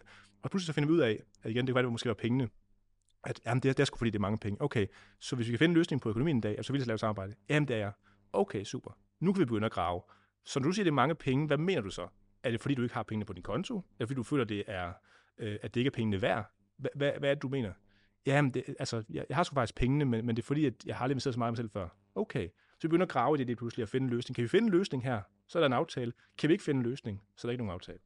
Men, men det er sjovt der med, at mange af de, de tror, at den indvending, der kommer, den lyder på samme måde i dit hoved som i deres hoved. Så igen, når nogen siger, at det er mange penge, for mange kan de sagtens have en halv million kroner på kontoen. De har bare investeret så meget selv, selv før, eller de har, der er en anden udfordring ved det. Så, så det er sjovt dermed, at vi skal, vi skal altid finde frem til, hvad det præcist er, og så vi kan finde en løsning. Og gør vi det, så har vi salget. Ja. Ja, det er sjovt. Det der. Jeg, jeg, har også op, jeg har oplevet nogen på, på salgskald, der var sådan... Øh, altså, sikkert en god økonomi, og havde nok også pengene og sådan ting. Og Ja. ja. så snakker jeg med ham omkring det. Han har aldrig investeret i, øh, i sådan nogle online forløb før. Og så siger jeg, hvad, hvad er din erfaring med, med online kurser og sådan ting? Jamen, han har solgt nogle online kurser på Udemy til 10 dollars og sådan noget. Det, Mm. var, det var hans frame i forhold til, til online kurser, hvad de skulle koste og sådan ting. Så er jeg sådan, ja. okay, så kan jeg godt forstå, at det, er, det virker grænseoverskridende og sådan ja. noget, og skulle investere så mange penge i sig selv. Øh, det, det er sjovt at finde frem til det, fordi når man så gør det på den måde, og ligesom stiller de rigtige spørgsmål, og, og tager dem igennem en rejse der også, så føles det jo heller ikke lige så salgsagtigt. Jamen, fordi altså, man, Der, man pusher ikke på noget tidspunkt jo. Nej. Altså, man, finder bare frem til, hvad årsagen er. Og nogle gange kan man ikke fikse årsagen. Altså, nogle, nogle gange så er der nogen, hvor årsagen den ikke øh, den, den, er, altså, den er umulig at fikse. Hvis, hvis vi siger, jeg ved hvad, jeg, vil sgu, gerne- jeg har bare ikke penge på kontoen. Mm. Okay, super. Jamen, ved hvad, for at være ærlig, så tror jeg vi kan lave en aftale, men jeg vil gerne snakke med dig igen om ekstra måneder, hvis du lyst til det. Okay, fint. Mm. Du ved, men det man finder frem til, hvad det rent faktisk er, fordi det er det, som amerikanerne altid siger, det der med, at buyer is a liar. Altså den, der køber, de lyver typisk for at komme ud af den der ukomfortable situation med at skulle sige nej eller ja. Ja. Så det er med, hvis du finder frem til den rigtige årsag, så har du noget at arbejde med på den kunde. Ja. Det kan være, de bliver kunde nu, det kan også være, de gør det senere, det kan også være, at jeg bliver kunde, men du finder ud af, hvad årsagen rent faktisk var. Og det er sjovt det der med at bias leje, det, det lyder jo hårdt, ikke? Men vi har jo alle sammen været inde i sådan en tøjbutik, og ekspedienten spørger, hvad, har I brug for hjælp? Øh, nej, nej, jeg Ja. kigger bare. Men Ja. i virkeligheden er det for, for at købe par bukser. Ja, nemlig. Så, Ja. så det Ja, er ja. virkelig rigtigt. Og, men oplever du så ikke også nogle gange, at der kommer nogen ind, og så, så er de virkelig svære at åbne op? Altså, de fortæller ikke rigtigt, hvad årsagen er til, at de ikke rigtig vil tage action, selvom de egentlig har sagt hele vejen igennem, at det Ja. passer godt til dem. Og det er det der, hvor man kan huske på, i, i selve øh, indvendingsdelen, så, så det vi altid gør som det første, det er, når vi anerkender, så observerer vi samtidig. Mm. Så det vil sige, at det, det hedder aktiv lytning. Så hvis du kan mærke på nogen, at de bliver meget lukket i deres kropssprog, og de bliver sådan helt øh, næsten ligeglade eller noget, så, så siger man det bare. Så bare sådan, øh, øh, undskyld, det er som om, der er sket et eller andet med dig. Du, du ved som, at du blev sådan lidt distanceret, eller lidt afvist over for tingene. Hvad, hvad, hvad, skete der noget, et eller andet? Så, så kan du spørge ind til det. Fordi så kan I få det løst først. Ja. Så det er det med, med at sige det, der mange de glemmer at kigge på personen, og egentlig observere. Mange de har travlt med at kigge på deres script og følge det, de skal sige. Ja. Så det med at kigge på personen, og så bare kalde dem ud. Det, det, når, når du siger det der, så kommer jeg til at tænke på det, som mange mænd oplever med kvinder. Det er, og I har sikkert også oplevet det ved jeres koner, og det er ikke negativt, men, men og og det er faktisk, det er faktisk en mindset-forskel, der er hos mænd og kvinder, øh, som, som, som jeg læste om her den anden dag. At, at det her med, at øh, ofte hvis kvinder har noget, de er, de er sure over, eller irriteret over, så øh, vi mænd er, er ret gode til indvendingsbehandling, generelt set faktisk. Og det er sikkert også derfor, vi er også ret gode sælgere generelt. Kvinder er helt sikkert også gode sælgere, ikke for at diskriminere nogen. Men, men det vi så gør, det er, at vi indvendingsbehandler egentlig. Vi går til vores koner, øh, og så siger vi, hvad er der i vejen? Og så siger, og så siger hun, at der er ikke noget i vejen. Jeg kan se på hende, der er noget i vejen, Ja. men hun vil ikke fortælle mig, hvad der er, der er i vejen, fordi hun resonerer over, hvad det er, hun skal sige, for ikke at gøre mig ked af det, eller for ikke at, at give mig en reaktion. Så spørger jeg hende igen, og så spørger jeg hende igen, og så spørger jeg hende måske seks gange, indtil jeg rent faktisk får et svar. I kan helt sikkert være genkendende til det. Det er samme princip. Altså, altså, altså det, det, og det er lidt sjovt det her med, at det er sådan, det skal fungere. at Vi som mennesker, øh, og ikke kun, ikke kun kvinder, men også nogle mænd, og generelt set er, har den her distance med, at vi sådan skal, jamen, jamen, jamen, der er ikke noget. Men der er jo noget. Ja. Så, så, så det må jo også, altså, altså fra et sælgermæssigt synspunkt, at det er jo også en grænse, grænseoverskridende proces, lige pludselig at skulle gå ind og, og blande sig i deres øh, Ja. fære, kan man sige, fordi de, Ja. de sidder jo og er lukket. Ja. Og det gør de jo kropsprogmæssigt, men de gør det jo også sådan her. Ja. Og så nu, når du så lige siger, jamen, altså, hvad skete der lige der? Ja. Så, er det- så er de sådan lidt, jamen, hvad mener du? Jamen, Ja. altså, jeg kan se, du, du har krydset dine arme, og du, øh, du, du, du er her, men du er her alligevel ikke. Ja. Altså, så du har jo taget en beslutning om et eller andet, uden at involvere mig i den. Vi sidder og har en samtale. Ja. Kan, kan, du, kan, kan du forklare mig, hvad, hvad, hvad skyldes det? Altså, er, Ja. er, er, er du u- ukomfortabel ved at snakke om det? Ja. Skal, vi, skal vi gå videre? Eller, eller? Ja, fordi som, når man sidder på de her salgskald, så har man jo også bare sådan, prøv at høre, hvis du, hvis du har taget beslutninger om nu, det er ikke noget for dig, Mm. så bare fortæl mig det. Jeg har det fint med, at du ikke Ja. ja. vil Ja. have det, så, så skal vi bare lukke den her, så er der ingen grund til at spille nogen af vores tid. ja, så er du også Så, over det der fri, hvad var det, du kaldte det? Friafhængig. Ja, så er du over friafhængig. Ja, lige igen, ikke? præcis. Altså, Fordi, Men det fordi, er det, de færreste gør. Altså de Ja. fleste, de, i den situation, de vil jo ikke afvise, fordi det, det er sådan også ukomfortabelt. De kæmper for Ja. salget. Altså det, det, Ja. det er tilbage til det med igen, de at kæmper egentlig også lidt for købet agtigt. Jamen, det- altså, det gør de, altså, ja. altså, der holder, holder, de ved ikke helt, hvor- hvad for en de skal stå på. Ja. Ja, fordi mange af dem vil jo også gerne. Ja. Ja. Men, men, det, men det er det der med igen, altså at have respekt for sin egen tid. Altså det, det er jo det at være friafhængig. Det er det der med, at jeg, jeg vil ikke bruge min tid på det, hvis du ikke bruger tid på det. Altså det er også at være Ja. friafhængig. Så, så igen, vi har eksempelvis i, i, vi har en politik ved os, når folk de bruger et kald. Hvis I sidder i en bil, mens I tager kaldet, så gider vi ikke tage den. Nej. Så siger vi, ved, du- ved hvad, jeg vil selv gerne snakke med dig, men kan vi finde et tidspunkt, hvor du har mulighed for at sidde på et kontor, og rent faktisk, vi kan, vi kan, vi kan, vi kan koncentrere os om vores samtale. Ja. Altså, det, det, er fint, men igen, så er vi friafhængige, og det er sjovt, at de putter også højere op på hesten lige pludselig, fordi sådan, okay, det er seriøst kaldt det her, det er ikke bare sådan noget, at de kan tage, mens jeg kører bil eller andet. Nej. Så, så det med at kalde dem ud, altså hvis der er noget, altså de virker useriøse, eller de virker lukket lige pludselig eller andet, så har jeg så meget respekt for din egen tid, at du sådan, Ja. det gider jeg ikke min tid på det her, hvis det er. Nu Ja. prøver jeg bare lige at sige det her. Jeg, jeg har selv været sådan, til at starte med, var sådan, ej, men jeg, jeg vil også gerne tage snakken alligevel, fordi Ja. så kunne det jo være, at han var interesseret i sådan ting, og det passede godt sammen. Ja. Men, men jeg er også bare begyndt at sige, ved du hvad, så, øh, så skal vi ikke tage den samtale, så booker vi en ny tid. Ja. Og det, der, det jeg så også oplever, det er, at når de så kommer på kaldet anden gang, så er de ligesom indordnet efter den, den frame, vi har sat Ja. på, på kaldet. Altså så, Ja. så gør de, som man, som man siger. Og, Hvis de kommer. Altså, ja, hvis ja, de ikke kommer, så hvis de kommer, så er det også okay. Ja, men så vidste du jo også, kan man sige, at du har truffet den, rette, den rigtige beslutning et eller andet sted. Ja. Ja. Også, fordi det, så er vi jo tilbage ved den der snak med mindset og med relation. Altså, altså hvis, ikke, øh, hvis jeg har en kammerat, og min kammerat ringer, og så siger jeg, har, altså, har du tid til at hjælpe mig? Og jeg så ikke har tid til at hjælpe ham. Jamen, så er spørgsmålet, om, om jeg ødelægger den relation ved det, eller om han har forståelse for det. Ja. Fordi, fordi i min verden, så skal min kammerat have forståelse for, hvis han ringer, øh, og jeg står på fødegangen, og min kone er ved at føde, og siger, "Jamen, jeg har altså lige brug for det hjælp til det her. Nej, det kan jeg sgu ikke lige nu. Mm. Så, så skal han respektere det. Ikke? Nu er det et meget gralt eksempel, ikke? Også, Mhm. men, men, men respekten skal være der i relationen, og den skal også være der på kaldet. Og det er også det, du siger, at man, man er respektfuld, og, og man indvendingsbehandler, og, og man gør, hvad man kan. Ja. Øh, men, men, men der er bare grænser, altså, ja. altså, og det er der også inden for relationer. Også. Men jeg tror bare, altså, så, så længe man respekterer sig selv nok, så, så vil andre også gøre det. Altså, det Det er der med, tid. så, så det er der med, hvis du selv, hvis du selv sætter din tid højt op, at der, der er den her fremragende bog, der hedder øhm, The, The Almanac øh, of Naval Ravikant. Det er sådan en inder, der, øh, der blev, øh, jeg ved ikke, om blev milliardær eller millionær, gjorde det rigtig godt i hvert fald. Og han har den her regel, som jeg synes, der er ret fed, som jeg også har arbejdet med, som egentlig er, du skal prissætte din egen tid. Det vil sige, hvad er min egen tid egentlig værd? Og det der med igen, at, at sætte den højt, altså jeg tror, han, han siger i bogen, du skal som minimum sætte den til 3.000 kroner. Men jeg, jeg tror, jeg har sagt i, mit, i mit eget hoved, at min tid er 5.000 kroner værd. Det vil sige, hver eneste gang, jeg så har et kald på en halv time, hvis kunden ikke tager det seriøst, så er det 2.500 kroner, jeg i princippet bruger på det her. Og så er det sådan, okay, det, det- det fungerer ikke det her. Du, du er nødt til, enten så kan vi tage seriøst det her, eller også så er jeg nødt til, at vi finder på noget andet. Du ved sådan, og, og det, du gør det ved dig selv, det, det gør egentlig, at kunden også begynder at gøre det. Ja. Så, så man skal ligesom sætte sig selv lidt højt, og, og det er der, hvor igen, hvor jeg kommer fra i Vestland, vil man begynde at tænke, ah Kasper, det er arrogant, eller det er selvhøjtidligt, og så videre. Men, men igen, hvis, folk, hvis du ikke tager dig selv seriøst, så kan folk heller ikke tage dig seriøst. Og det giver jo sådan en, en udstråling, og den udstråling får du også tilbage igen. Ja. Det er den uh, respons, du får. Ja. Det er det. Jamen, det, er det, der, det, er- altså, det, er jo, det er jo mange ting. Det er også det der med, øh, der er nogen, der siger, at, øh, at det der med at gå med rank ryg. Mm. at det kan, at det kan hvad skal man sige, det hjælper din udstråling. Og det er jo rigtigt nok. Altså, man kan sige, man kan godt have dårlig ryg og sådan noget ting, det er jo ikke det.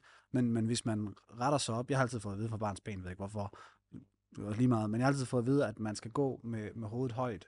Øh, ikke fordi man er noget, men egentlig bare fordi det, det er godt for din, altså din posture, eller hvad skal man sige, din holdning. Men det er jo også godt for din udstråling. Mm. Fordi dem, der kommer ind i et rum og går sådan her, det er jo ikke dem, du, det er jo ikke dem, du lægger mærke til. Nej. Altså, ikke fordi de skal lægge mærke til mig, men, men det er sådan, at det, det hænger også lidt sammen. Ja, der, der er meget af det der. ja. Men det er, der er sådan noget, bare for at runde den af, altså der er noget, jeg, jeg dykket meget ned i, øhm, også på det sidste, fordi igen, altså det er faktisk et problem, jeg har haft i min egen karriere. Jeg, jeg har været bange for at virke arrogant, fordi jeg tager mig selv seriøst og så videre. Mm. Og, og jeg begyndte at gå i, øh, i psykoterapi her for et halvt års tid siden, altså ved psykoterapeut og så videre. Og det er jo meget det, man lærer i, i sådan en proces. Det der med igen, at hvor, hvor meget det mere siger om andre mennesker, hvad de siger om dig, øh, end det siger om dig som person. Ja. Fordi igen, altså hvis vi alle sammen sidder og kigger på den samme person, og I alle sammen bliver enige om, ja, Kasper, du er en delfin, det, det er jo ikke rigtigt bare, fordi I tænker det. nej, nej. Og, og det der er meget sjovt et eller andet sted, at, at mange tror, at de tanker, der kommer, og de der feedback, der kommer ud fra, det er det rigtige. Ja. Men det, så- ja. Men ja, så kan man sige, øh, jeg tror noget af det, så noget af det som, som vil kendetegne dig i forhold til, hvordan jeg ser dig udefra, det er selvfølgelig kun min, min mening, det er, at den der law of attraction, altså som, øh, som jeg jo sværger rigtig, rigtig meget til, øh, kan man sige. Og jeg sværger sådan set ikke så meget til law of attraction, jeg sværger mere til Gud. Øh, og det har ikke noget at gøre med, at, øh, at, at jeg er religiøs eller ej, men det har noget at gøre med, at du, du bliver det, du tiltrækker. Mm. Øh, og, og, hvis man tror på, nu ved jeg ikke, om du, om du tror, øh, eller har en holdning til det, men, men, men der har jeg lidt sådan, at hvis man tror på Gud, øh, og, og, og, og beder til Gud og gør nogle ting, jamen så vil man, og så er der helt sikkert nogen, der er ureligiøse og sådan nogle ting, vil sidde og sige, at de har en holdning til det, det skal de bare have, det er de, jeres religion også, den har I også, den også plads til. Men, men law of attraction hænger rigtig, rigtig meget sammen med, hvad du tror på. Mhm. Og hvis du tror på, på, den, på, det, på det, jeg nødvendigvis tror på, jamen så generelt bare law of attraction, så tror jeg faktisk, at du kan, øh, at du kan tiltrække nogle ting til dig selv Ja. øh, i, på, på en god måde, og det er fordi, du manifesterer ting i dig selv. Ja. Øhm, Men, så, men, det, er meget, det er meget sjovt det med at være troende. Jeg, jeg havde en oplevelse, jeg var i, i USA på vores konference derovre ved ClickFunnels. Øhm, du, du ved, jeg underviser i princippet Be, Do, Have, som er sådan, du ved, et, et, et, et law of attraction øhm, værktøj, eller altså, du ved sådan det der med ligesom at, at blive den person, man skal være. Og så jeg snakkede med en amerikaner derovre, der hed Bridget omkring øh, det, hvor vi stod, vi, stod, vi skulle modtage vores award og stod i køen og så videre. Det var mega fedt. Øh, og så stod jeg og snakkede med hende om det. Og så sagde hun det her med, efter jeg forklarede omkring Be Do Have, fordi hun, hun, hun kendte ikke til det, og vi stod og snakkede om det og så videre, så sagde hun sådan, er du troende? Og så er jeg sådan, nej, nej egentlig ikke. Så sagde hun, du ved godt, altså det princip er fra kristendommen af. Og, og det er sådan, ma- mange af de principper omkring, altså law of attraction, det har man så fundet ud af bagefter, de kommer fra kristendom, eller fra, du fra, fra, fra religiøse trosretninger simpelthen. Ja. Og så den anden ting, jeg opdagede derovre, som var meget stærke, det var egentlig, at når jeg snakkede med folk derovre, særligt amerikanerne, så nogle af dem, jeg snakkede med omkring, de spurgte sådan, jamen Kasper, hvorfor gør du det her? Og så er jeg sådan meget, jamen det er fordi, jeg vil gerne, jeg vil gerne have en god forretning, jeg vil gerne kunne gøre det for min familie, jeg kunne også godt tænke mig at hjælpe en masse mennesker. Hvorfor gør du det? Jamen jeg gør det, fordi Gud har sat mig på jorden, for at jeg skal gøre det her. Ja. Du er sådan, hvor er drivkraften stærkest til den, ikke? Altså det er jo sådan, dem der, der føler, de er fø- født og blevet sat på jorden af Gud til rent faktisk at gøre det her, eller den der bare vil gerne have en god, god forretning. Ja. Og det er bare en sindssyg drivkraft at have, et eller andet sted, tænker jeg. Det er, det er, Ja. ja. undskyld men det er også lidt crazy, fordi at nu, nu ved jeg ikke, hvor, hvor, jeg kender ikke din holdning til tro, Jacob, men, men jeg har jo ikke, øh, jeg har jo det meste af mit liv været det, jeg vil definere som ateist. Ja. Øh, fordi jeg har egentlig kun troet på mig selv. Øh, Det, det er sådan, jeg har det også. Ja, så mødte jeg min, øh, så mødte jeg min kone, vi skal nok få det omvendt. så mødte jeg min kone, øh, og så øh, her for, øh, jeg tror det er knap to år siden, så blev hun, øh, så blev hun troende, og hun blev døbt. Øh, jeg er ikke døbt endnu, men det skal jeg snart. Øh, og så, øh, det har bare, altså det har bare, altså det har sat nogle ting i mig. Så, øh, man kalder det så nogle frø. Øh, du, det, du har sikkert hørt det i USA. I USA er de bare lidt mere ekstreme i forhold til ting. Det vil sige, de er også mere ekstreme i forhold til tro. Mm. Mm. Herhjemme, øh, der er vi lidt mere jantelovsagtige, og det vil sige, vi holder lidt low-key. Øh, og, og hvis man ikke siger det, men så er der ikke nogen, der har sagt det. Øh, og det, at jeg også rent faktisk siger det her i podcasten, det vidner også noget om, hvor langt jeg er kommet i, i min rejse. Øh, men, men jeg synes bare, det er vigtigt, at man, at man hvad skal man sige, attributer eller, eller lægger værdi til nogle ting. Og som du selv siger der, at det er jo lidt tankevækkende, at du gør det for din familie og sådan nogle ting, men de gør det for Gud. Mm. Altså, så, så, så det, er jo, det er jo meget højere purpose. Ja. Altså, og, og, og i kristendommen er det jo sådan, at, at, at Gud er jo højere end alle andre. Det vil sige, at Gud er også højere end din ægtefælle. Mm. Øh, og, og, og det er jo, altså, hvis, hvis du er kommet der til at arbejde med det, så tror jeg også, at du vil finde ud af, at det, der lige pludselig sker i ens... Øh, og det er derfor, jeg siger, at det er ikke, fordi vi skal omvende dig eller noget som helst, men ja, hvis du oplever de her oplevelser her, fordi du ligesom, du ligesom bliver påvirket af dem ind i din, i din hverdag, kan man sige, øh, om det er fra mig eller en anden, eller hvad der nu sker, jamen, du vil opleve nogle ting, du ikke kan forklare. Ting, der er så, øh, altså ting, ting, som kun kan forklares på en måde. Ja. Øh, og så er der nogen, der vil sige, jamen det er skæbnen, eller whatever. Ja, lad os bare sige det. Men, men hvis du ser på alle de her store iværksættere, som, øh, store iværksættere, men mange dygtige amerikanere, så har de alle sammen, Russell Brunson har jo også, øh, han har lige været i, og det ikke Israel, Jo. øh, og, øh, øh, og, og oplevet en masse ting, og han er jo også troende. Øh, der sker bare ting, altså hvor, hvor man sidder og tænker, ja, det er i hvert fald ikke mig, der gør det her. Nej. Øh, Men det er også, altså, jeg synes, der er også- også stor forskel på, man kan godt øh, ikke nødvendigvis tro på Gud og den, øh, den øh, hvad kan man sige, konstruktion eller den måde at billedliggøre tingene på, men, men stadigvæk tro på nogle af principperne, altså Ja. også kulturen i det. Altså det, sådan har jeg det jo, altså jeg tror ikke nødvendigvis på Gud som sådan, men mange af principperne og kulturen i det, det er også det, vi alle sammen er født ind i. Ja. Mange, altså kulturen, den er jo nærmest øh, i os alle sammen, øh, langt hen ad vejen, i, i ja. måden, man behandler hinanden på, og øh, har tillid til hinanden, og, og, og mange af de her ting. Så Det er jo også det der med, at hvis ikke man holder sig til, hvis ikke man holder sig til, til noget formål, altså du kan jo vente om at sige, fordi det er, jo, det er jo lidt det, hun siger. Hun siger, du, du siger til hende, jamen mit formål, det er at gøre noget for min familie. Men, men hendes formål, det er at gøre noget for Gud, og Gud bestemmer, hvad hendes formål er. Det vil sige, hun sætter allerede barn i forhold til, hvad formålet er. Og det er det, jeg godt kan lide. Det er det der med, altså, hvis mit formål er at gå på arbejde, ikke andet, så er jeg jo formålsløs. Ja. Men hvis jeg går på arbejde, fordi at Gud siger, at jeg skal gå på arbejde, så har jeg noget at forholde mig til. Så hvis jeg sidder en sen, sen aften og knokler natten ud, jamen så er det selvfølgelig for min familie, men det er lige så meget også fordi, at, at det er det, jeg skal, det er det, der er mit formål. Det, det gør bare tingene meget nemmere lige pludselig. Altså, der er ikke, altså, der er ikke noget mere, altså, og- nu kommer ordet formålsløst, men, men hvis man for eksempel ikke gider gå til træning, så ser man det jo som værende formålsløst. Og Mm. hvis du ikke har nogen, noget mål i livet, øh, hvilket mange mennesker ikke har, de sakker rundt, doomscroller, hvad de nu ellers gør, jamen, så er det simpelthen fordi, de, de har ikke fundet ud af, hvad deres formål er. Og, og de finder ikke selv ud af, hvad deres formål er. Deres formål skal opsøge dem. Ja. Det er sådan, jeg ser det. Ja.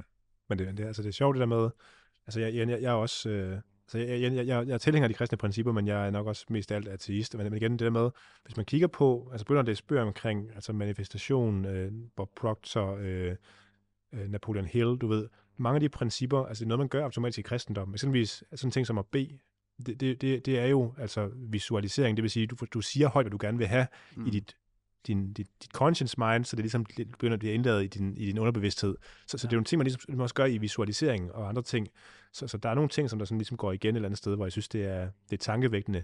Og det er der igen, hvor man kan forklare, er det så Gud, eller er det fordi, du rent faktisk gør de her manifestationsteknikker, som gør din underbevidsthed begynder at arbejde hen imod det, at tingene de sker. Og, og det er der, hvor det er, det er svært, synes jeg, at, ja. At snakke ja. om. Ja. Jeg, jeg tror også bare, jeg har den tilgang til, at jamen, jeg er godt klar over, jeg, jeg ved ikke alt, så der kunne mm. godt være noget, og det ja. er jeg også åben for. Det, må, måske er der noget, øh, ja. jeg ikke ved, men det er jo det der med, skal man bruge energi på at forholde sig til, er der en Gud og sådan ting, eller skal man bare sige, jamen jeg tror på principperne og den her måde at leve på. Øh, ja. Det er jo så, der skal man så vælge, hvad der igen passer bedst til en, en ja. personligt, synes jeg. Ja, og det er jo også, altså, altså igen, det er jo også, altså, man sige, Gud og kristendom øh, generelt, det er, det er et svært emne for mange, fordi, og det, og det, og det var også svært for mig, øh, for, fordi, fordi jeg var sådan lidt i starten, jamen, det kan jeg rigtig forholde mig til. Og, og, og det, når jeg siger, at man ikke rigtig kan forholde sig til det, så, så, så skal man komme ud for den der, man skal komme ud for den der skældsættende begivenhed, der sker i ens liv på et eller andet tidspunkt. Og den sker, øhm, de, de fleste de kalder det, altså de kalder det, når man snakker med Helligånden. Mm. Øh, og, så er det sådan, og, og, folk, der ikke har gjort det her, eller ikke har prøvet det her, de, de kan simpelthen ikke forholde sig til det, fordi det er sådan, det bliver, så bliver det out of the other world-agtigt, ikke også? Men når det sker, så er man ikke i tvivl. Øh, men man skal åbne sig selv for den mulighed. Man skal derhen, og man skal aktivt øh, som du selv siger, bede øh, til Gud, øh, eller i hvert fald øh, prøve det, og så se, hvad der sker. Ja. Øh, og kommer der så et svar, hvilket der i de fleste tilfælde gør, øh, så har man altså et, og så sidder man nemlig med den der, som du sidder med, der så siger, okay, skal jeg så rent faktisk arbejde med det her? Jeg har lige, du ved, jeg har lige fået det her. Altså det er, det er ligesom at få et billede ind i hovedet, mm. øh, hvor du altså 100% kan se, hvad der kommer til at ske, og det kommer til at ske, ja. og det sker. Men det er jo igen det der med, er det, er det en, en, en god ting, eller er det noget, der kommer fra dig selv? Eller jo, jo, men det er jo det så... også det, man manifesterer. Man men det er jo så sådan, noget, du ikke kan... en mavefornemmelse, eller, eller sådan ja. noget. Det, ja. ja, og det, det, og det, er jo, det er jo sådan, at du, kan, du, du, du, du, du sidder med, den, med, med en skepsis, og det vil du altid gøre, fordi, ja. du ikke, fordi du ikke tror på den måde. Så, så, så, så du har en skepsis, og det er en sund skepsis at have, for den havde jeg også selv. Ja. Men, men, men igen, hvis oplevelsen kommer til jer på noget tidspunkt, så er I slet ikke i tvivl. Nej. Øh, og, og, og, du er ikke så gammel endnu, så det, nej, det, nej, det, kommer. Nej, nej, det kan være, det kan være, den kommer med alderen, det ved jeg ikke. Altså, jeg har også, altså, som sagt, jeg har været ateist i ja, 34 år i mit liv, ikke også? Ja. Men, øh, men der, hvis jeg må runde af, så der er sådan to ting, jeg synes, der er ret tankevækkende ved det. Det, det ene, det er, øh, over på konferencen i USA, at Russell Brunson har en, en, en ret fed speak derovre, hvor han snakker omkring, at, øh, altså igen, man kan tro, hvad han vil, men han fortæller på en måde, at han siger, at Gud, hvis du er iværksætter, så Gud han giver dig altid en idé, og så vil han have, at du skal se, hvad du kan gøre ved den. Mm. Og hvis du er en god servant af den her idé, så får du en ny idé bagefter. Ja. Og, og så lige pludselig får du en idé, der er så god, at det bliver en, en, en stor forretning. Så det vil sige, i starten så fik han uh, zip-finder, eller hvad han kaldte det, sådan en lille zip-fil. Og så han, han lavede den, han fik tre kunder, det blev ikke særlig godt. Så fik han næste idé, og den næste idé, og den næste idé. Det vil sige, han får ideen af Gud, og så pludselig dem, han siger, at ideen kommer, bliver altid serveret til flere mennesker på samme tid. Mm. Så det vil sige, at du skal også være den bedste til at eksekvere på den idé, der kommer. Ja. Og, og, det er jo sådan, igen, det er jo meget sådan en religiøs måde at tænke det på, men det, det er meget, bare meget befriende måde at sådan tænke på, okay, jamen min opgave er egentlig bare, at det jeg ved nu, skal jeg gøre det bedste ud af, jeg kan, fordi så kommer der nyt bagefter. Om det er så underbevidstheden, ja. eller det er alt muligt andet, der gør det, det er meget sjovt.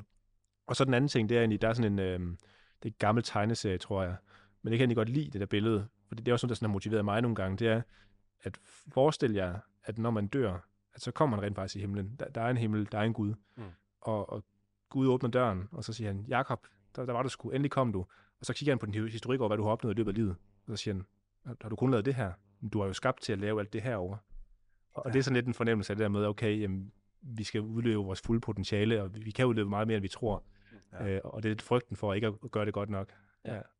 Ja, det, det er en sindssyg samtale, der, fordi det, ja. så, så kommer man nemlig ind i den der, altså, og det er jo, hvad skal man ja. sige, det er jo menneskets værste frygt. Altså, det er døden. Ja. Og, og det er sådan, det, vi skal nok ikke tage den samtale, men, men det er jo virkelig, altså, det der med, hvad sker der, man dør, ikke også? Mm. Og ud, udfordringen her, det er, at når en bliver troende i et forhold, om det er mand eller kvinde, så, øh, så tror man jo på det princip, man kommer i himlen.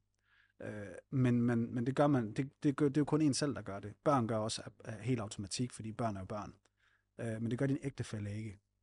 Det vil sige, du går med sådan en eller anden tro, altså, du går, du, lige pludselig så kommer der sådan et eller andet der, og det er jo ikke fordi, at Louise har tvunget mig ind i tro overhovedet, men, men det er jo mere den der med, altså, hvis, så, så en dag, så sagde hun til mig, og det synes jeg faktisk var ret slående, øh, øh, at hun sagde til mig, at, at skal jeg lige sammen øh, det er, at hvis hun kommer i himlen, så kommer hun mig. Prøv at det igen. Altså, hvis hun kommer i himlen, så, så bliver det uden mig, Mm. fordi jeg ikke var troende. Ja.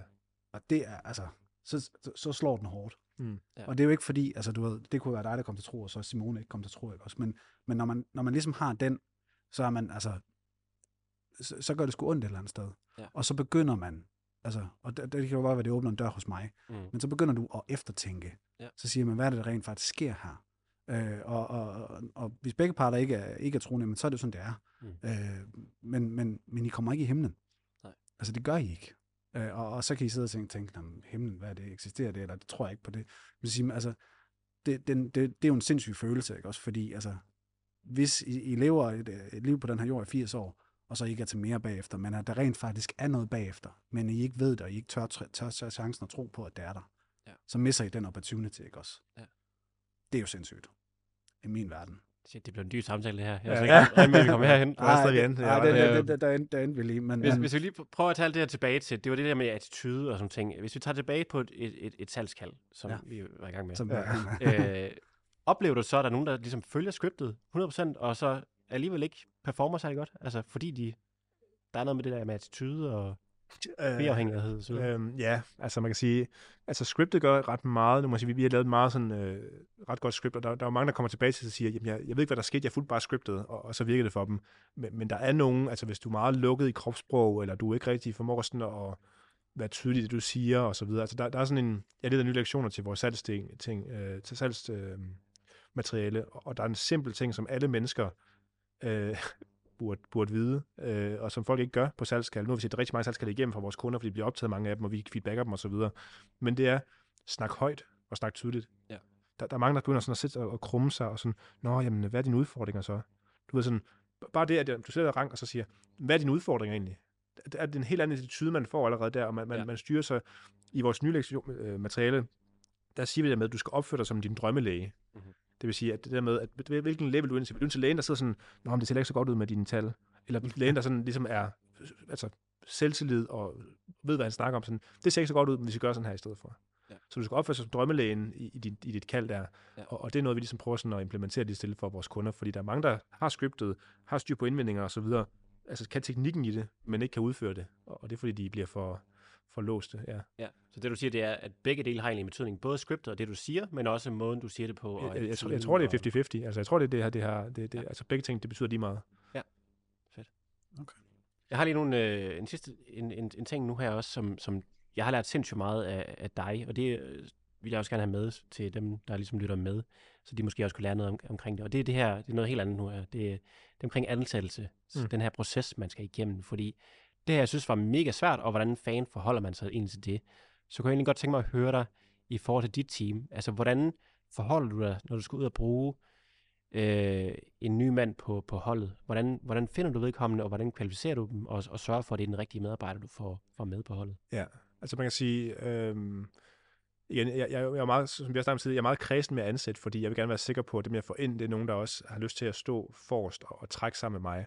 Så, så, så det første, der altid er vigtigt for mig, det er, at jeg skal finde nogen, altså som jeg tror, der har partnerpotentiale, altså nogen, der kan blive partner på den tidspunkt i forretningen. Fordi igen, du kan have tre typer mennesker i din forretning. Du kan have ansatte, ansatte, de opfører sig som ansatte, og de er ansatte. Du kan også få ledere, ledere, de opfører sig som ledere, og vil gerne blive ledere. Du kan også få partnere, partner, de opfører sig som partner, og vil gerne blive partner. Så du skal finde dem, der er i sidste kategori, eller dem, jeg gerne vil have i hvert fald, fordi jeg vil ikke have en ansat, der bare skal vide, hvad de skal gøre hele tiden, og skal vi se med opgaver.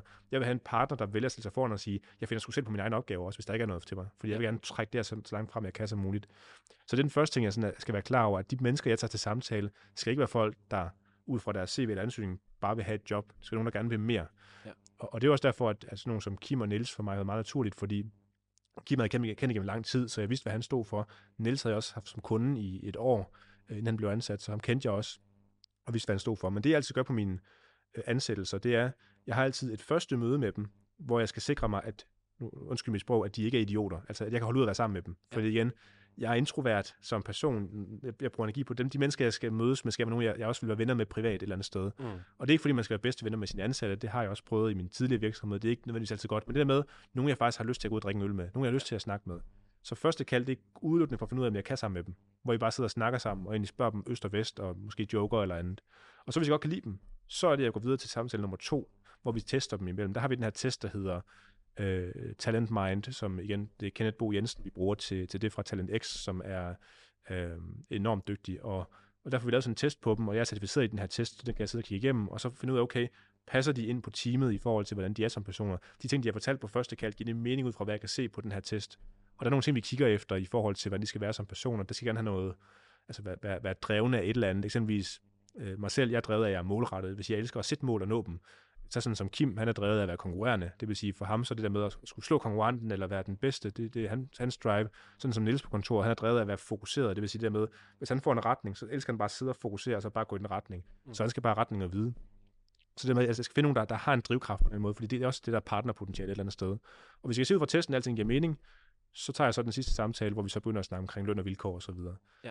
Så det er den måde, jeg altid sådan, øh, ansætter på et eller andet sted. Fedt. Det er også en tung proces. Ja, men altså man kan sige, ikke engang så slemt igen, fordi man kan sige, det, det der nok altså forsøger sådan at undgå, det er, at jeg forsøger at undgå det der med den der lange ansættelsesproces, hvor jeg skal have alle mulige samtaler. Det kan jeg kun, hvis jeg virkelig ikke kan finde nogen, og jeg har brug for en.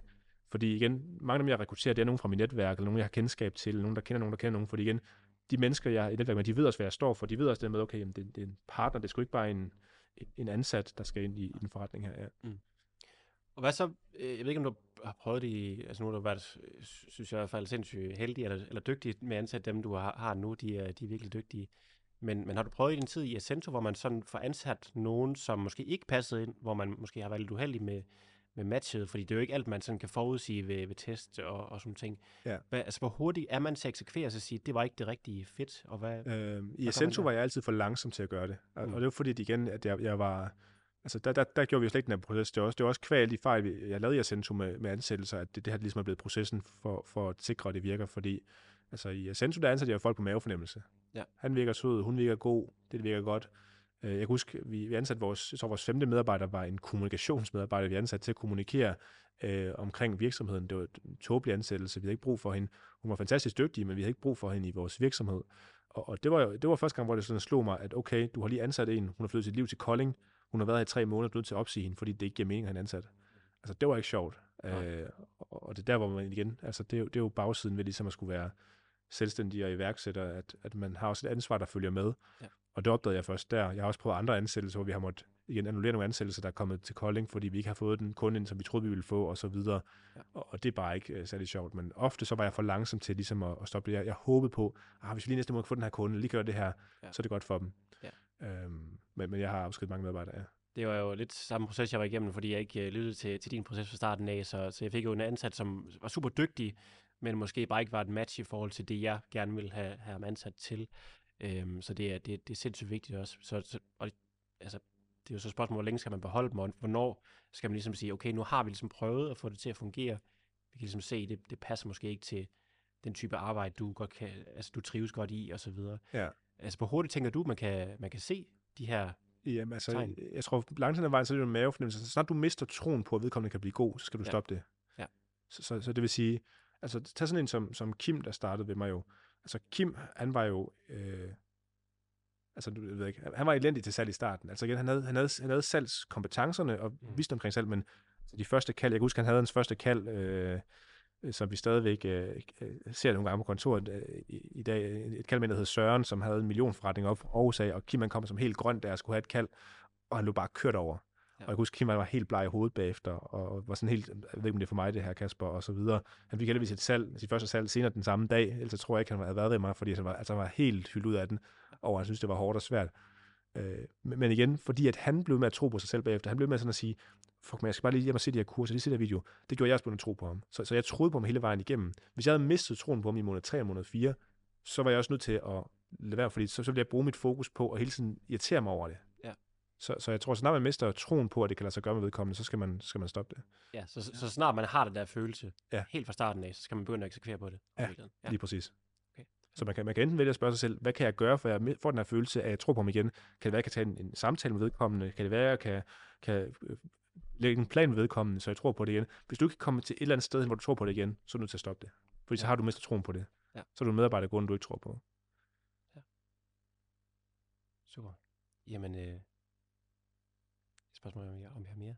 Nej, jeg tænker, vi, vi er nok ved at være hen, øh, hen mod slutningen. Det var, øh, det var mega fedt, du kunne komme, Kasper. Selvfølgelig. Ja. Øh, den lange vej fra, fra mørke, mørke Jylland. Ja, det er så langt er det heller ikke. Nej, nej. Ja. ja. Der er alligevel... Øh, min far, far bor i Ringkøbing, så jeg ved da, hvor langt der er.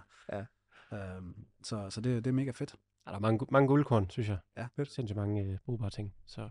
Fedt, mand. Jamen, øh, det glæder mig til. Hvordan runder vi af? Runder vi af på nogen måde, eller er det bare... Nej, jeg tænker bare, at vi slutter den her og Ja. siger moin. Moin.